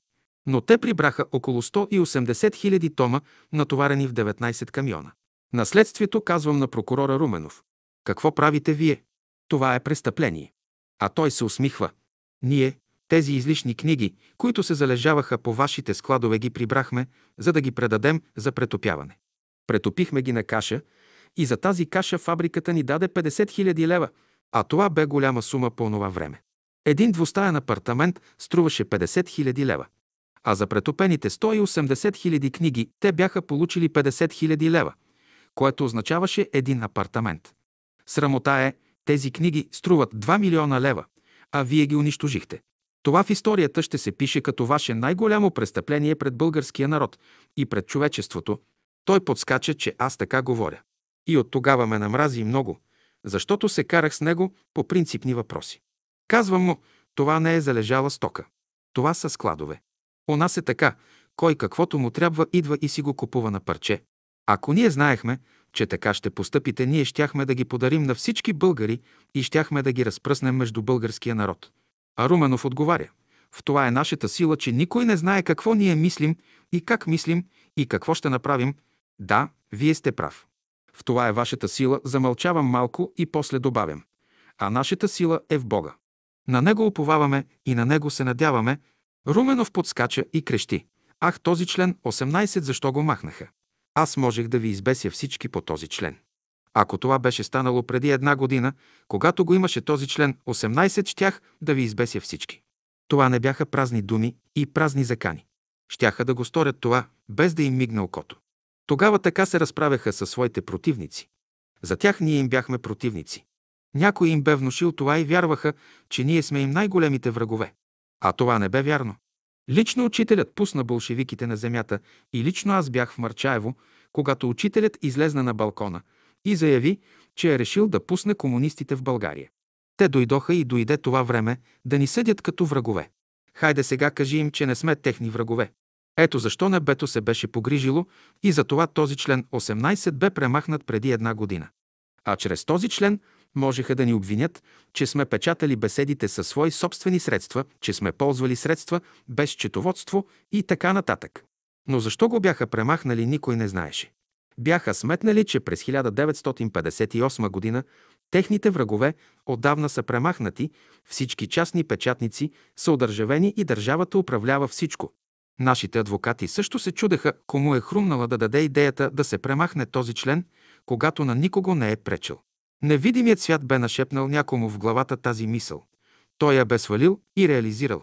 А тази реализирана идея от непознатият законодател в последствие ни спаси от бесилото. Но за унищожените и претопени беседи някой ще отговаря. Тази власт, която бе облечена в сила, та чрез държавата да разруши и унищожи словото на учителя, то тази власт непременно ще отговаря пред Бога. Няма да премине нито една черта от Божия закон и да се заличи от Божието възмездие, защото те посегнаха на Словото на Бога. Вие следващите поколения ще се убедите в това. 52. Най-важният въпрос и най-важният отговор. Съдебният процес е започнал.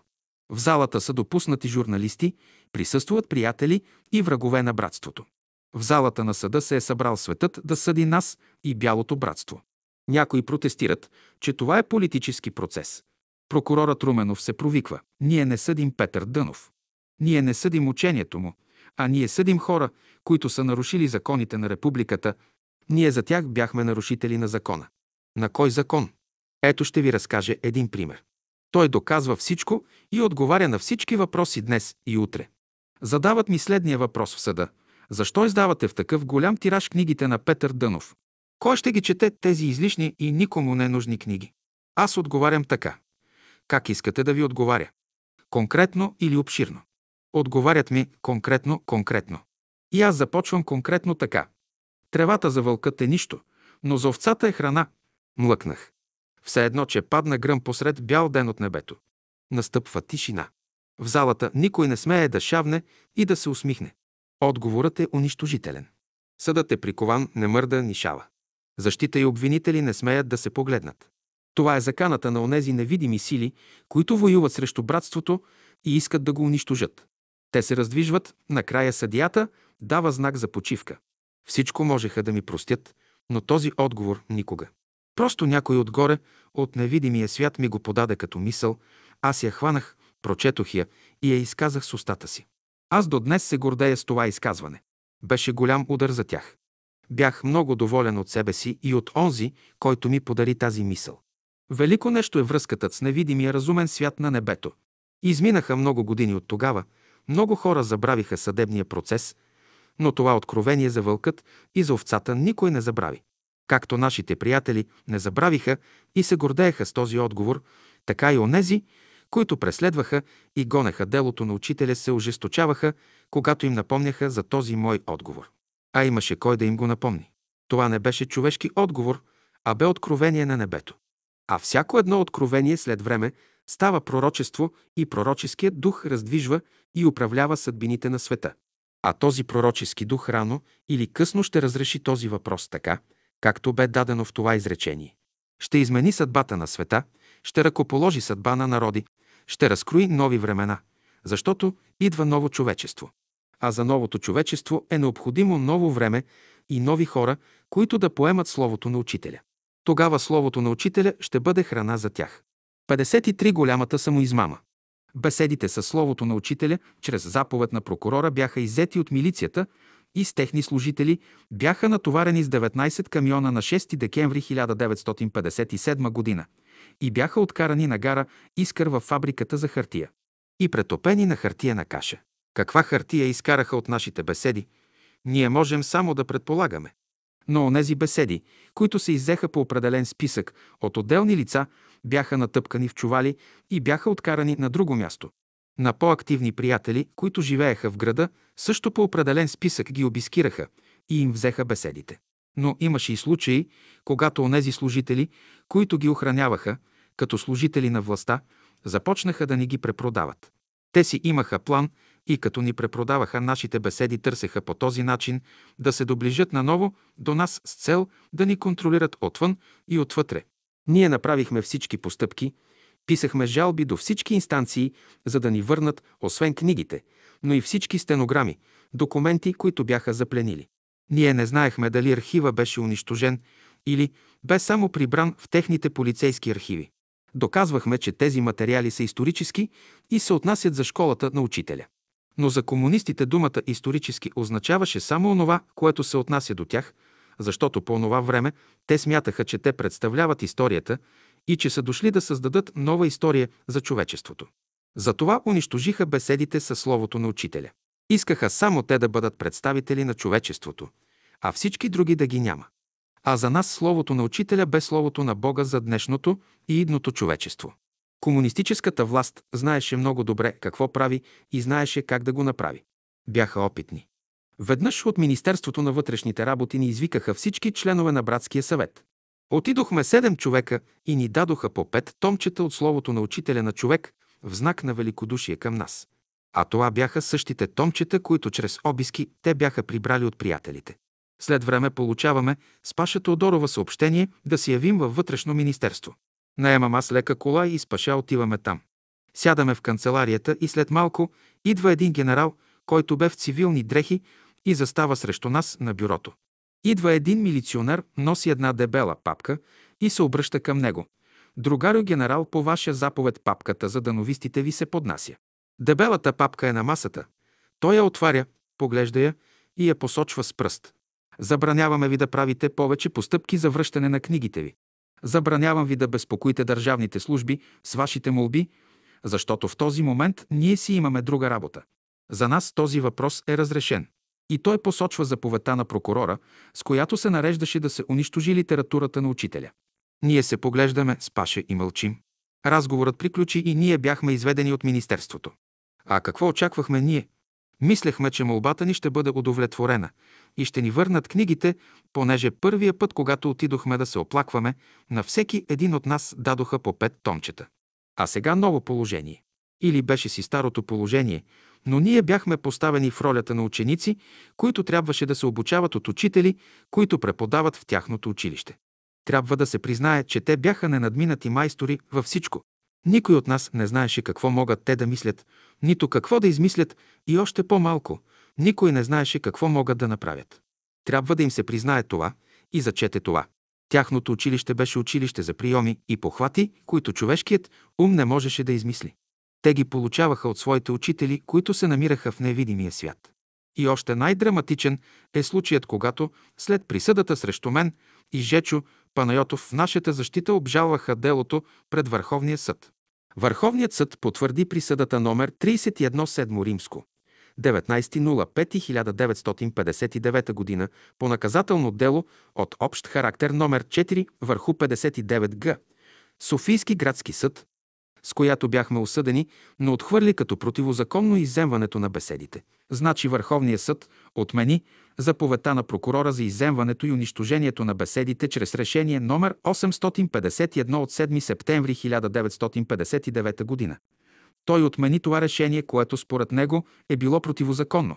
Решението на Върховния съд го има черно на бяло, имаме го като исторически документ. Е, какво като го имаме сега, когато претопиха 19 камиона книги и около 180 хиляди томчета? Освен това, няколко хиляди томчета бяха събрани, обрани чрез обиск по списък от приятелите. След постановлението на Върховния съд, ние правихме жалба и си искахме обратно беседите, които бяха прибрани чрез обиски и по опис от онези служители, които бяха направили описи. Но нищо не върнаха. Макар, че имаше решение на Върховния съд. Освен това, от 1957 година, вече 20 години, ежегодно се правят обиски по донесение на доброжелатели и се иземват тук, там останала някоя и друга беседа. Прибират се и ни лишават от словото на учителя. Случайно да са изпълнили решението на Върховния съд. А той е техен, политически и законодателен орган. Той е инструмент на тяхната власт. Но това решение бе направено от кумова срама, за да покажат, че все пак са Върховен съд – който трябва да раздава правосъдие от последна инстанция. Но според мен правосъдието се раздава наистина от последната инстанция. Но само, че тази последна инстанция е на друго място.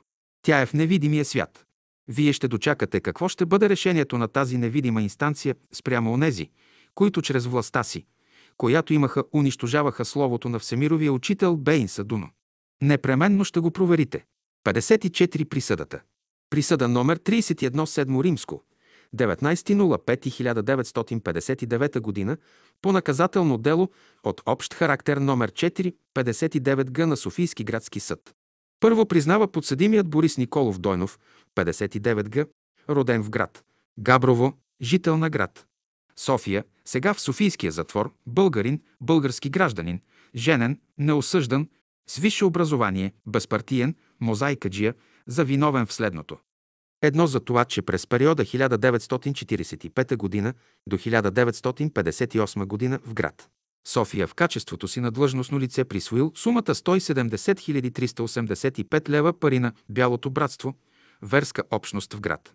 София поверени да ги пази и да ги управлява, и за да осуети и затрудни откриването на деянието е подправил документи и извършил друго престъпление, свързано с присвояване, поради което на основание член 106, алинея 2, във връзка с член 35 от наказателния кодекс, го осъжда да изтърпи наказание в размер на 12 години лишаване свобода с лишаване от права по член 28, точка 1, да бъде избирател и точка 3, да упражнява отчетническа професия от наказателния кодекс за срок от 15 години, считан от влизането на присъдата в законна сила, с конфискация на половината част от имуществото. Две в това, че като длъжностно лице по същото време и място не е положил достатъчно грижи за стопанисване, запазване и управляване на повереното му имущество, поради което последвало разпиляването му и са причинени значително вреди на братството в размер на сумата 39 699 лева, поради което на основание член 113 алинея 1 във връзка с член 35 от наказателния кодекс го осъжда да изтърпи наказание в размер на 3 години лишаване от свобода. Три в това, че по същото време и място в град. София е нарушил постановленията и разпорежданията на МСЕ относно валутните ценности, които е укрил и в началото на 1953 г. до месец юли 1957 г. като представител на Бялото братство и не е декларирал и не е продал на Българската народна банка в срок притежаваното от него злато, поради което на основание член 240 алинея 1 във връзка с параграф 5, 43 и 78 от 986 постановление на Министерски съвет от 1952 г. и във връзка с член 35 от Кодекса го осъжда да изтърпи наказание в размер на 3 години лишаване от свобода и 25 000 лева глоба в полза на държавата. Отнема се в полза на държавата златото, описано в оценителния протокол на член 38 и 39 от точка 3 на следното дело. Четири в това, че по същото време и място не е изпълнил законна разпоредба във връзка с издаването на книги, като през 1955 г. е сключил договор за издаване на негова книга в чужбина срещу процент за авторско право в чужда валута, поради което има основание член 117 във връзка с член 35 от наказателния кодекс. Го осъжда да изтърпи наказание в размер на 2 години лишаване от свобода. На основание член 39 наказателния кодекс налага на подсъдимия да изтърпи едно общо наказание в размер на 12 години лишаване от свобода с лишаване от права по член 28, точка 1 и точка 3 от наказателния кодекс за срока от 15 години, считано от влизане на присъдата в законна сила и конфискуване на половин идеална част от имуществото му и да заплати на държавата глоба в размер от 25 000 лева. Второ признава подсъдимия Жечо Панайотов Жеков, 65 годишен, роден в град Ямбол, жител на град. София, сега в Софийския затвор, българин, български гражданин, със средно образование, неосъждан, пенсионер, безпартиен за виновен в следното. Едно в това, че през периода 1945 до 1958 година в град София, като длъжностно лице касиер-счетоводител на Бялото братство, е присвоил обществени пари – връчени и поверени му в качество да ги пази и управлява в размер на 39 196 лева като. За да затрудни и осуети откриването на деянието, е подправил и унищожил документи и книжа, отнасящи се до присвоените пари, поради което на основание член 106 алинея 2 римско във връзка с член 35 от наказателния кодекс го осъжда да изтърпи наказание в размер на 8 години лишаване от свобода с лишаване от правата по член 28 наказателния кодекс, точка 1 да бъде избирател и точка 3 да заема отчетническа професия за срок от 10 години, считан от влизането на присъдата в законна сила и конфискация на половината част от имуществото му. Две в това, че като касиер, счетоводител на Бялото братство от 1945 г. до 1958 г. в град София, не е положил достатъчно грижа за управляването на възложената му работа и запазване на повереното му имущество. И от това са последвали значителни вреди в размер на 39 699 лева, поради което на основание член 113, алинея 1, във връзка с член 35 наказателния кодекс, го осъжда да изтърпи наказание в размер на 3 години лишаване от свобода. Три в това, че като представител на Бялото братство в София от началото на 1953 г. до 9.6.1957 г. не е декларирал и предал на БНБ притежаваното от него злато, поради което и на основание член 240 алинея 1 наказателния кодекс във връзка с параграф 43 и 78 от 986-то постановление на Министерския съвет от 1950 Втора година относно валутните ценности и член 35 наказателния кодекс го осъжда на 3 години лишаване от свобода и да заплати глоба в размер на 25 000 лева.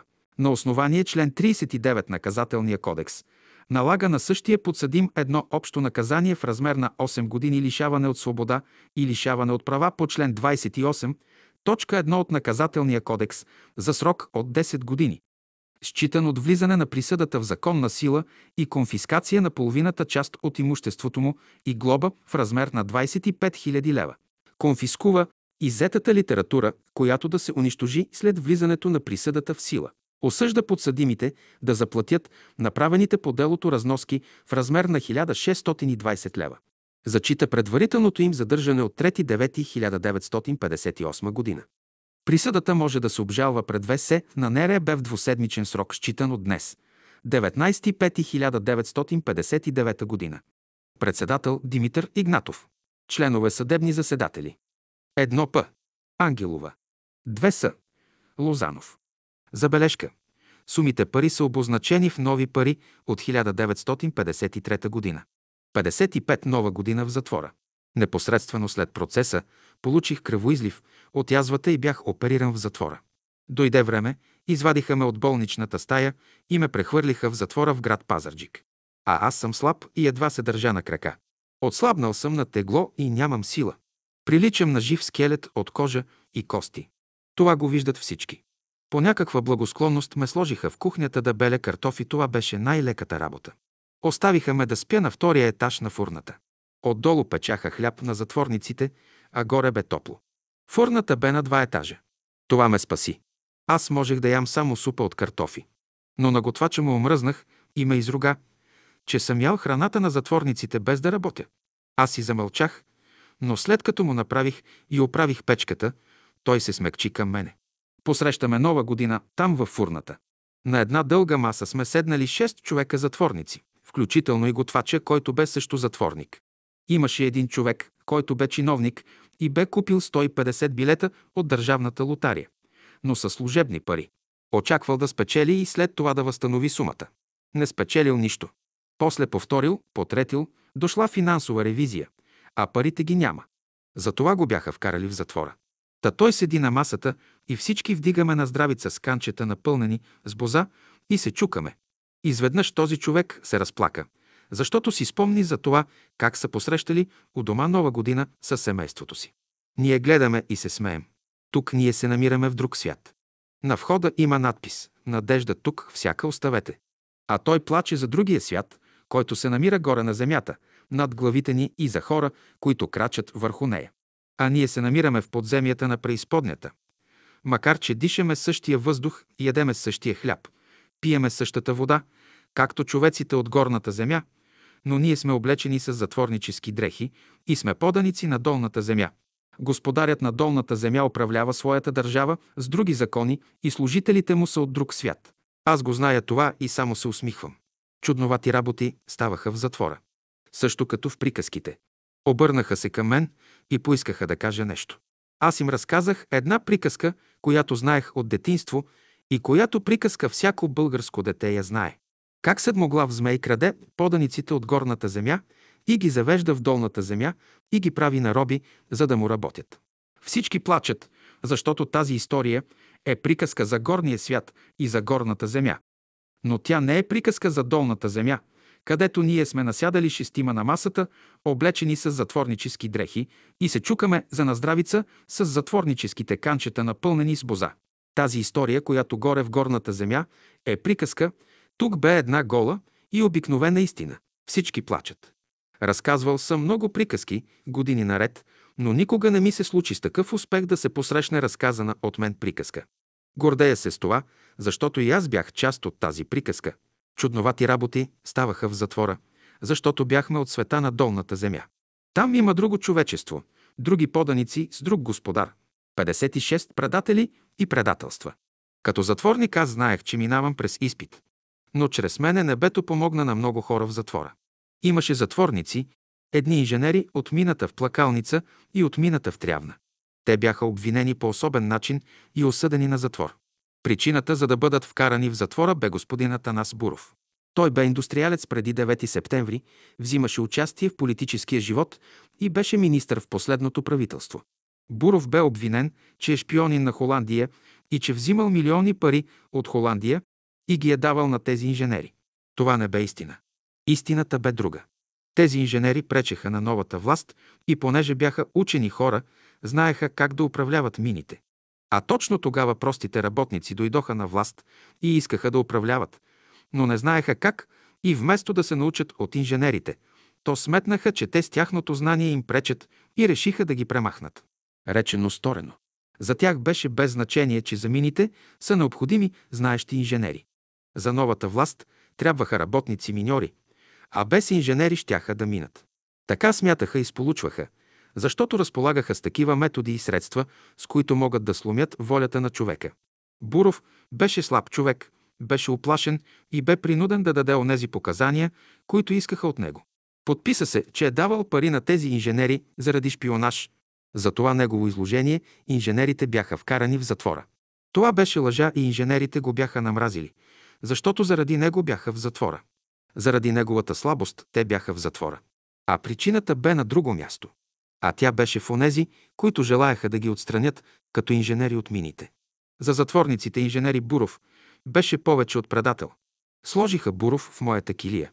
В началото помислих, че са го сложили да ме подслушва и шпионира, но разбрах после, че това е един нещастен човек, който бе смазан психически.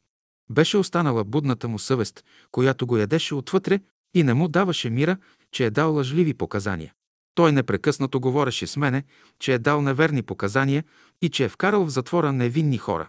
Моята задача бе да го подпомогна да се съвземе. И аз го направих. Това бе половин от работата, която трябваше да свърша. А другата половина бе да смекче настроенията на инженерите, които го мразеха. А ако имаха възможност, биха го разкъсали на парчета. И успях да им оправя отношенията. Казвам им, и вие да бяхте на негово място, щяхте да направите същото. Сега да сте като него и всички ще ви мразят. Благодарете, че не сте на неговото място, защото той носи и вашата омраза, и съвестта го мъчи, че ви е предал невинни. Всеки ден той се вайка в моята килия и плаче, че ви е предал без да имате някаква вина, че заради неговите показания сте в затвора. Те ме оглеждат и мълчат. Говорих им няколко пъти през ден същото. А те са работници в моята бригада. Накрая възприеха, че това е така, което казвам и че причината е на друго място. А те я знаеха много добре къде е и защо са хвърлени в затвора. Накрая ме попитаха, майсторе, кажи ни каква е истината в нашия случай. Изправям се, но аз по ръст стърча една глава над тях.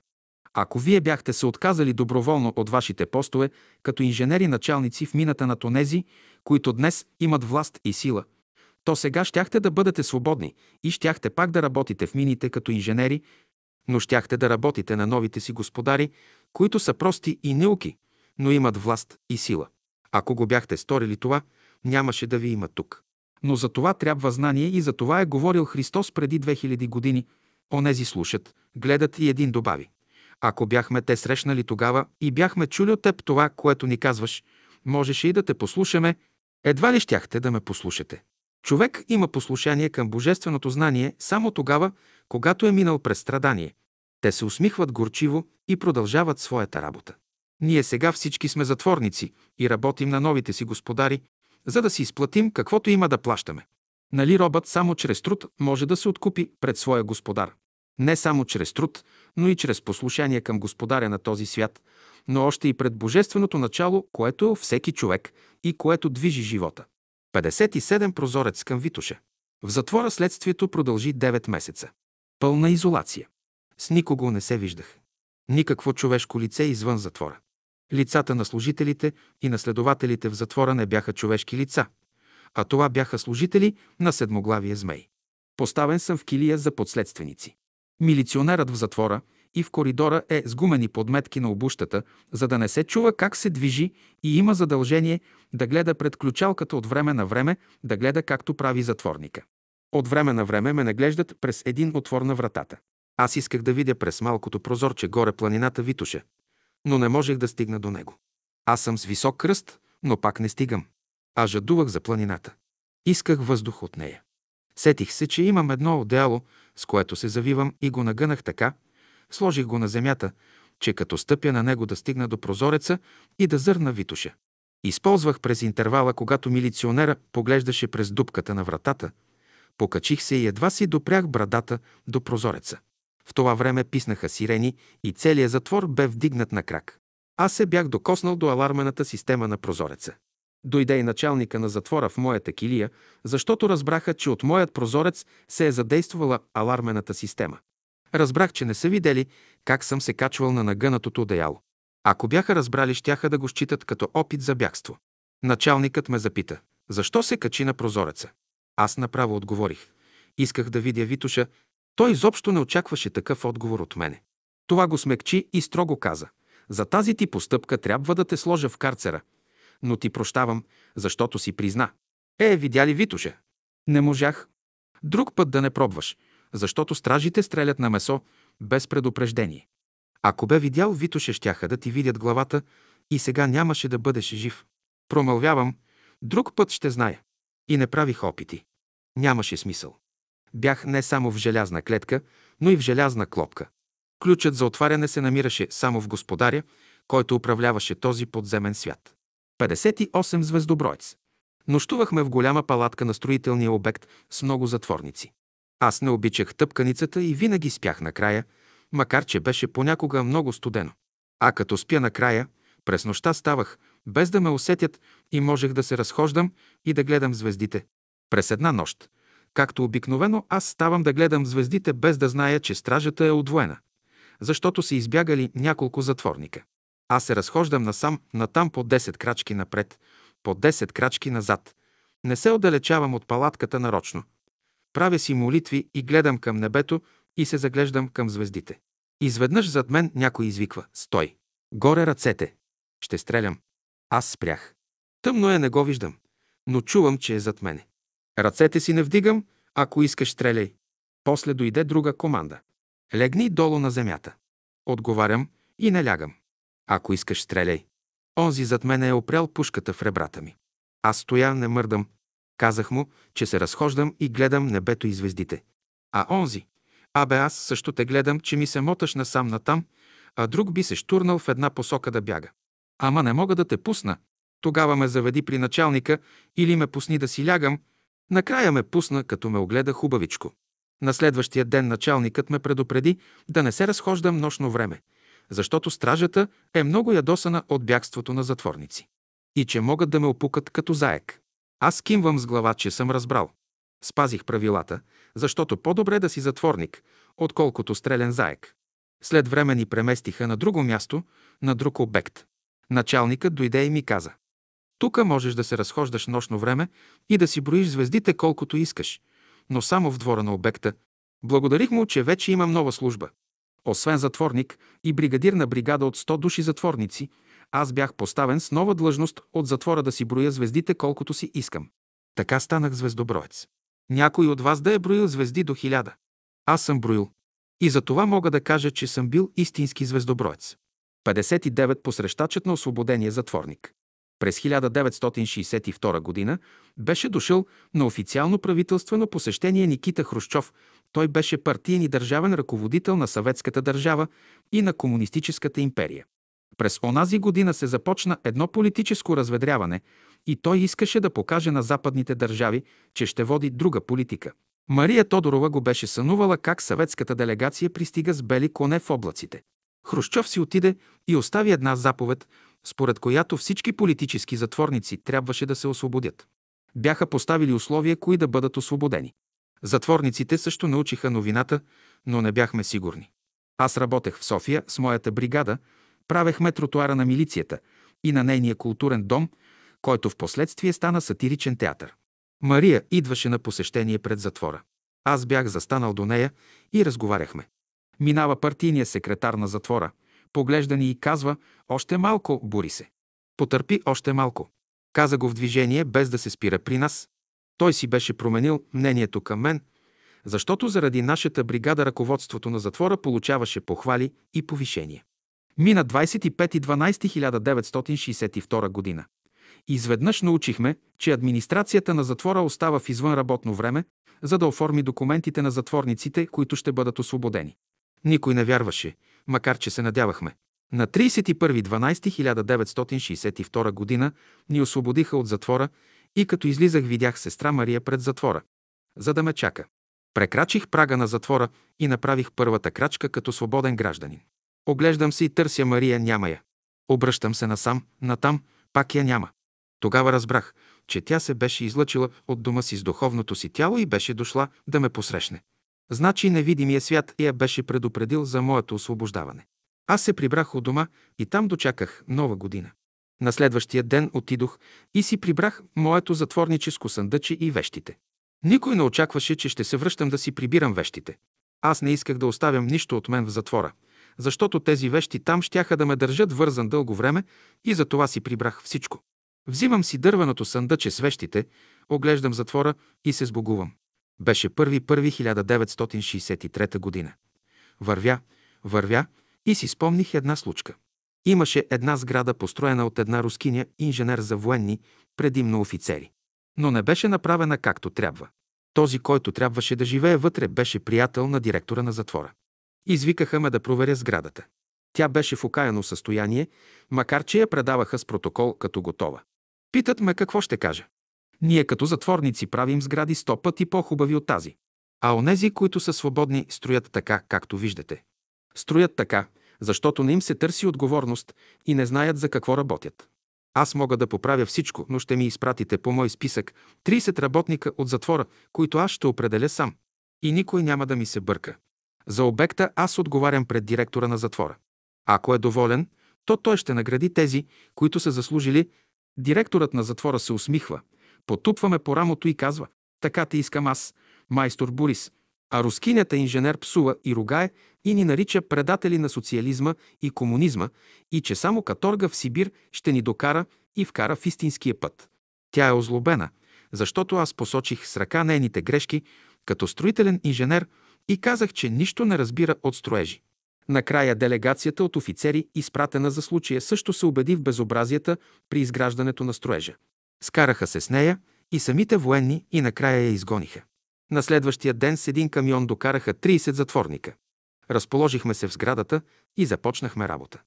Ремонта на сградата продължи 4 месеца. Когато приключихме и когато дойде военната делегация да я приеме, не можаха да я познаят. Останаха много доволни и дори един офицер мина и се ръкува по-отделно с всеки един затворник. Директорът на затвора оглежда усмихнат и доволен, защото той беше приятел с офицерите. Тогава за награда освободиха същите тези 30 души затворници. Освободиха ги предсрочно. Вместо да ни изпратят на каторга в Сибир, то падна гръм от ясно небе и заби в земята проклятието на рускинята и разкъса веригите на 30 души затворници. Що радост беше от тези хора! Минаваха и целуваха стените на стаите. Целуваха онези места, където техните ръце бяха работили. Целуваха, благославяха, прегръщаха се и не можеха да повярват, че са свободни. Идва директора на затвора и казва пред всички «Майстор Борис обеща да поправи и да направи тази сграда както трябва. Той поиска, ако я направите както трябва, да бъдат наградени от личилите се. И аз ви награждавам. Вие сте свободни и да знаете от мен, че трудът е този, който ви освободи. Ако работите навън, както работихте тук, на тая сграда, то винаги ще бъдете свободни. Ще ви освобождава вашият труд. Всички плачат, аз слушам и виждам, че друг е влезнал в директора и чрез неговите уста друг говори. Невидимият свят бе вкарал в него своят ангел-освободител и чрез него бяха освободени 30 затворника. А ние останалите затворници останахме да си излежаваме присъдата. Нашето време още не беше дошло. То дойде по-късно. За всяко събитие има съответно време. Трябва да се чака. И ние дочакахме. Ето, аз вървя освободен от затвора с моето затворническо куфарче. Вървя пеш. Поглеждам хората, поглеждам сградите и искам да ги видя с други очи, с очите на свободния човек. Когато човек е свободен отвън, свободен е отвътре, то крачи по земята свободно. В съндъчето нося личните си вещи от затвора. В умът си нося моите спомени от затвора, които разказах и които има още да разказвам. Там, у дома на стенограми, има една изповед, изповедта на окования ангел. След време трябва да разчета стенограмите и да ги напише на пишеща машина. Те ще останат за следващите поколения, за да се види какво значи духовно подвизаване на ученика от школата на учителя, изпратен в преизподнята на Ада. Това е един малък пример, как ученикът може да се съхрани и да изпълни волята на своя учител. Това е само един малък пример.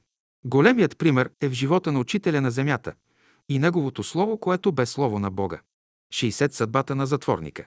От Софийския затвор след присъдата бях изпратен в затвора на град. Пазарджик. Началникът на затвора, който ме приел, каза се, че беше чувал нещо за учителя, не че имаше разположение към него, но все пак беше положително ориентиран към братството. Като видя, че аз току-що съм излязал от операция, ме изпраща в село Огняново. А там имаше кариери, но знаеше, че не мога да вдигам тежести или да чукам камъни. Затова ме изпрати в кухнята на затвора. Там прекарах 3-4 месеца като помощник на готвача. След той началникът на кариерата, като научава, че тук има майстор мозайкаджия, който познава добре работата, дойде при мене и ме помоли да свърша някаква мозайчна работа, която аз свърших. После от дума на дума аз му казах, че съм минералог и че мога да им разуча всички мрамори и да им направя мостри и тук да открият завод за плочи. Направих им към 200 мостри, различни плочки от мрамор. Те бяха с различни цветове и фигури. От тях имаше бели, розови и с различни краски. Дадоха ми помещение, в което работих спокойно. Имаше един милиционер, който ме контролираше. Изпращах редовно мостри на началника на затвора. Той ги хареса и те мислеха, че могат да вземат завода в Пазарджик в затвора и да произвеждат мраморни плочи чрез затворниците. Обаче софиянци го взеха. А за откриването на този завод аз имам заслуга. Проведох курсове и подготвих затворниците да работят по занаята, по настояване на един инспектор, когато успях да убедя. Поехме да изпълняваме мозайките на някои жилища до пазара на Пазарджик. Беше една четириетажна сграда. Изпълнихме работата отлично. Дойдоха инспекторите, приеха сградата и в знак на благодарност пуснаха 40 човека на свобода, като им опростиха няколко години от затвора. Направихме мозайките на едно блоково жилище, което беше в центъра на града в Пазарджик. Бяха налели само основите. Тогава разширих курса. Обучих още затворници в занаята и с един инженер, който ръководеше работата, поехме банята. Завършихме строежа, а това е сложен строеж. Има изолация от влага, електрически кабели, че басейни. Тук работиха 60 човека. Като приеха обекта, бяха много доволни от нашата работа. В същото време се оказа, че в село Лесичево, което е на 18 км от Пазарджик, се строял културен дом. Но ръководството не било на нужното ниво и обекта затънал. Изпълнили работата некачествено. Не приемат обекта мазилката крива. Хлопат прозорци, стълби криви. Всичко некачествено. Но патрона на строежа е директор на МВР от Пазарджик, който е от същото това село. Той се вижда в чудо. Работата не върви. Изпраща една кола, вземаме и ме завежда при комисията, която трябва да приеме обекта. Разглеждаме заедно обекта. И той ме пита пред всички, майсторе, може ли да поемеш този обект и да оправиш работата? Казвам, мога. Какво ти трябва? Половината от моите работници, които работят на банята и привършват вече. Ще дойдат тук, които аз посоча, и всички материали, които ми са необходими, казва ми, имаш го това. Взема телефона, свързва се с началника на затвора и казва, тези и тези хора ще ми изпратите веднага в Лесичево. Аз му бях дал списъка. Трябват ми майстори. След два часа пристигна бригадата, която исках. Настаниха ни в обекта. Той беше покрит и на завършване. Дадоха ни добри условия, стаи, в които да живеем. Нямаше много контрол върху нас. Като затворници ние не можехме да общуваме с хората, защото бяхме политически затворници. Обаче тук туриха само един милиционер, който беше широк човек. Наблюдаваше ни кой къде ходи и какво работи, но имахме значителна свобода. За три месеца изправихме всички грешки и завършихме обекта и го предадохме. Комисията остана доволна. В той време се завърши и банята в Пазарджик. В София Министерството на вътрешните работи строеше културен дом на улица Сете. Караджа. Като научиха за нашата бригада, натовариха ни на един камион и ни докараха в София. Разказах, че отначало ни сложиха в църквата, но след това черквата им трябваше за друго нещо и след това ни настаниха в килии, намиращи се в мазето, което беше много неудобно и трудно. Но и този обект предадохме. От затвора излезнаха много добри майстори мозайкаджии. И след като излязоха от затвора имаха професия, с която да си изкарват хляба. А тогава имаше голяма нужда от този занаят. Храна от затвора не взимах, освен хляб, който беше хубав. А път Мария Тодорова горката ми носеше храна. На всеки две седмици имах право на свиждане. Тя пристигаше винаги с една раница пълна с продукти и чанти, с които аз се издържах две седмици. А това са пет години. При тази тежка работа, която имах, тя ме спаси с храната, която носеше. Тук тя извърши един подвиг, мълчаливо, без други да знаят това. Само аз знаех какво и коствува това. Особено в село Огняново, когато бяхме в кариерите. Пътуването е трудно. На 5-6 км от Пазарджик е село Огняново, а кариерите са още по-нататък. Така че все едно, че и тя беше затворник заедно с мене. След сатиричния театър завършихме мозайката на едни голям блок до затвора. През това време аз се водех на заплата на инженер. И тя беше тогава 100 лева. А ми даваха една пета, т.е. 20 лева на месец. Тези пари аз давах редовно на Мария. Та и тя е яла от затворническите пари. Не са се осладили много. Съдбата на затворника е необикновена. И неповторима. 61 сънят, който се сбъдна. По времето на учителя сънувам сън. Вървя си по пътя и ме нападат разбойници, пленяват ме, оковават ме в вериги и ме хвърлят в каторга. Не разбирам защо става така. Но сънят е от жив по-жив. По едно време идват италианци, нападат разбойниците и ме освобождават. Събуждат ме, а сънят е от жив по жив и го виждам пред себе си, че е още жив и че живее в мене. Отивам на изгрева. Приближавам се до учителя и мълча не смея да споделя с него. Неудобно ми е и ме е срам да го безпокоя за един сън, макар че е жив и че е още в мене. Той ме изгледа и каза да си помниш сънят и да почиташ освободителите си. Запомних го. Но го разбрах, когато излезнах от затвора. Бях пленен, окован в вериги. Но дойдоха италианците и ме освободиха. А това беше моят занаят мозайкаджиството. На времето лично италианецът Бертоли с няколко италианци дойдоха в България и донесоха този занаят да правят мозайки. Аз освоих този занаят и за това бе намалена присъдата ми от 12 години на 4 години. И сега вървя с куфърчето от затвора към дома и си спомням и благодаря на моите освободители италианците. Благодаря на всички. Вървя и си спомням какво съм построил с този занаят. Ето какво. Едно културния дом в Русе. Две гара Русе-Юг.